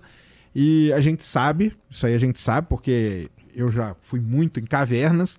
Em cavernas você encontra bicho que você normalmente não encontra no, no fora dali. Uma outra coisa muito importante sobre o, o incidente lá de Varginha, né? É que vale lembrar que antes, né? Dias antes choveu pra caramba. Então, muito provavelmente as cavernas estavam inundadas, tá? Então, uma hipótese é que seriam bichos que viviam ali e como a caverna ficou inundada, eles saíram. Por isso que eles saem preferencialmente andando ali pela região do rio ali de que, que corre do lado de Varginha. Então, essa é uma, é uma hipótese que é levantada, explicada e tudo mais, entendeu? Então, é seria isso. Mas os caras pegaram o pelo e não conseguiram descobrir o que, que é. Não, dali não. Não, dali não. Não, dali Não, não. dali não. Não, dali não. Dali Tá. de Varginha, isso é, essa é tudo isso aí que o É, Edson é, falou. É o tá. sangue e tal, não sei o quê. Aí a outra coisa que ele falou, o que foi? Dos militares? Não, aí é o do. É do o mu- Cara. o Mudinho, eu nunca comprei essa história do Mudinho. O Mudinho, pra quem não sabe, porque tem dentro da, da casuística, né? Que a gente chama de Varginha, tem o relato das três irmãs. Né? Você já, já ouviu isso aí? Já. Que elas estavam andando, passando por esse terreno baldio ali, Ah. e viram uma, uma das criaturas, parecia que estava abaixada, tal, não sei o quê. Depois de um tempo, apareceu a história que era uma, uma, Esse, esse aqui é o Mudinho. um morador de rua, né? Tá, de azul. tá. E ele ficava assim, né? E ele ficava se coçando, que era parecido com, com o movimento que o bicho faz. Eu, eu, particularmente, nunca comprei essa história de ser esse mudinho aí, não. Se fosse o Mudinho, por que, que não resgataram ele até hoje, né? É, então teria isso aí. A do, do- Qual outro que falaram? Do casal de anões, É. O né? casal de É. anões é pior, cara. É, também é, é- Essa aí. Essa aí do, e do Etevaldo também, né? Do Etevaldo é que o Etevaldo era pobre, aí colocaram a mudança, né, Pra ajudar lá ele mudar de, de coisa. Aí o pessoal perguntava: o que, que, o que tem naquele caminhão? Ah, é o caminhão do ET, do Etevaldo. É. que- Mas aí é porque besteira, começou a entrar Mas nessa o linha da casal de anão zoeira. foi cara. pior, cara, porque o Major Causa, né, ele falou numa televisão dando. Que na época ele era daquela parte do Centro de Comunicação Social do, do Exército. Então ele trabalhava naquela área e foi. Falou: ó, seguinte, o pessoal confundiu. Naquele dia tinha chovido muito, e aí a gente estava andando com os caminhões aqui pela cidade, de repente a gente viu um casal de anões grávido e resolvemos dar uma carona para eles até o hospital. Então, você já viu isso? Os caras acontecer meteram essa. Não, mas Meteram eles devem ter falado isso de sacanagem, pô. E aí, como era um casal de anões, né, baixinho, falaram que era duas, dois, duas criaturas. Ele até erra. Né, na hora que ele tava dando o depoimento em vídeo, que ele deu o depoimento, falou, "É, então, aí o pessoal pensaram que eram as criaturas. Quer dizer, mas ninguém falou de criatura pra ele. E aí, de Isso repente, aí. ele joga essa de criatura. É, é, tipo, já se acusou ali, né? Agora, Tá. E por que, que tu não coloca ridícula. teus arquivos na internet?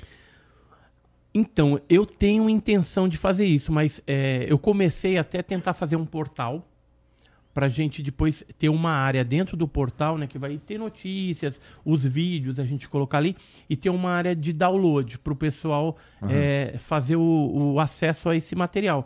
Que eu tenho muito recorte de jornais, tenho muitos documentos, documentos só da aeronáutica são mais de 1.500 páginas, mais ou menos né, se for juntar tudo. Fora a Marinha, Polícia Militar, tem muita coisa que não pode se perder. Por isso que eu falo, eu queria fazer um museu também para disponibilizar a parte mais concreta que eu tenho, que é a amostra, é, pedaço de nave. é, eu tenho, por exemplo, as marcas da sapata onde pousou o disco voador. Eu, eu era doido naquela época, gostava tanto do assunto que eu ah, cheguei a pegar a caixa de uva ia pro local onde pousou o negócio, ficou lá as marcas, eu recortava o- a marca, tirava aquele grotão de terra assim, ó, colocava na caixa de uva e levava para casa. Alguns eu doei para alguns grupos e outros eu fiquei, depois fiz uma caixa de madeira com vidro assim, tá preservado até hoje.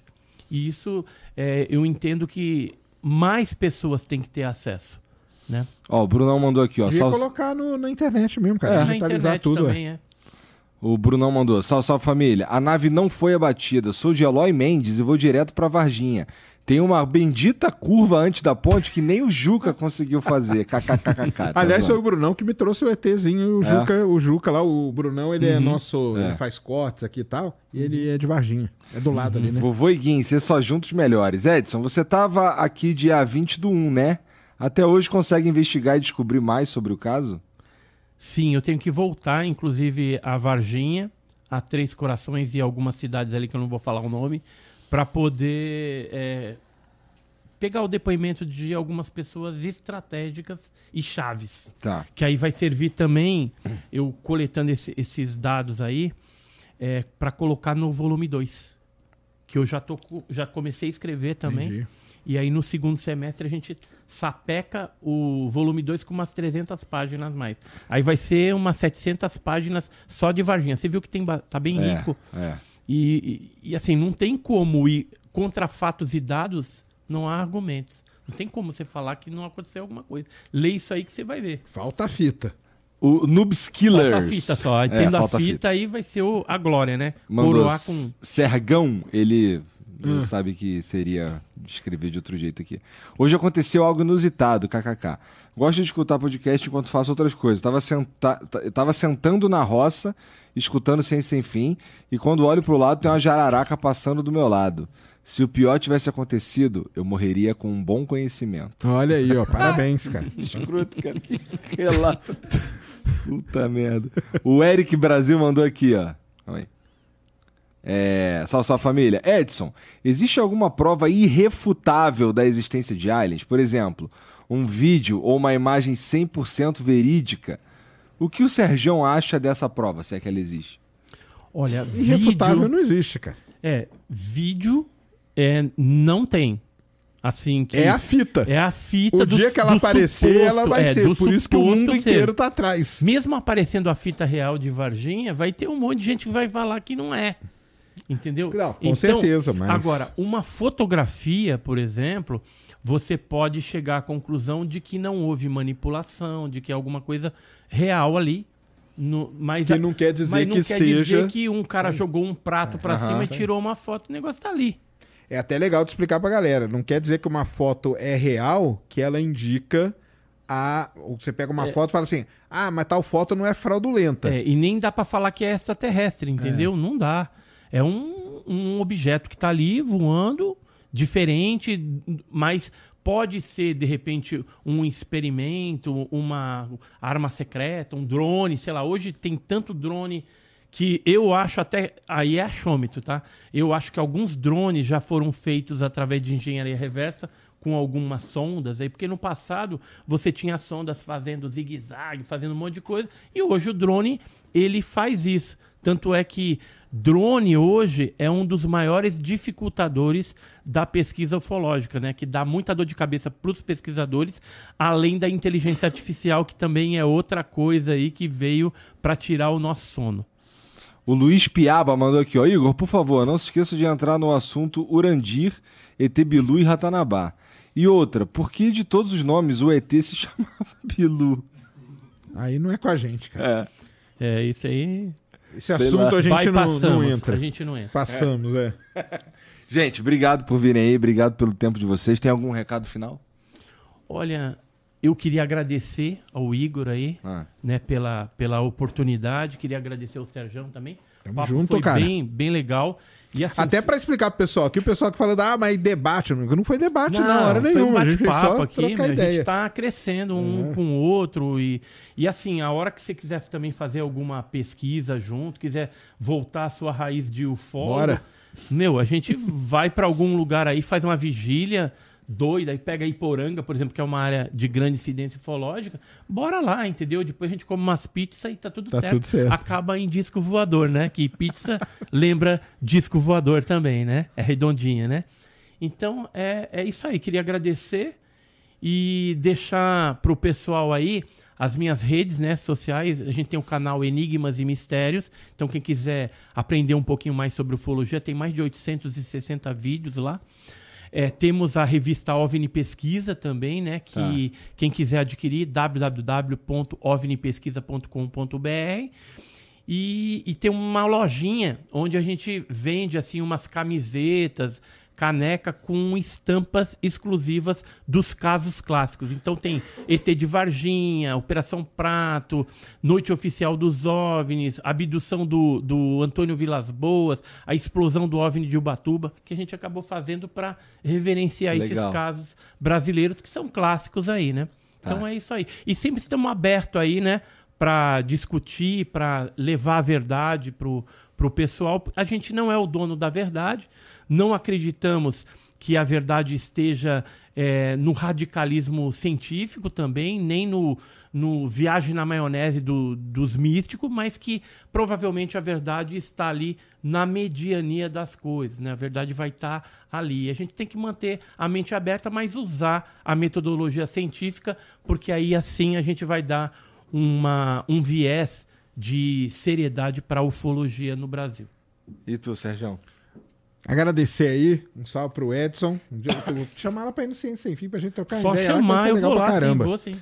Valeu, Igor, de novo aí por convidar. Galera, siga aí, Ciência Sem Fim aí. Amanhã temos, amanhã temos programa. Nós estamos com um programa novo, que é o Ciência Sem Fim News, onde nós vamos falar aí das notícias da semana. Tem muita coisa pra gente falar.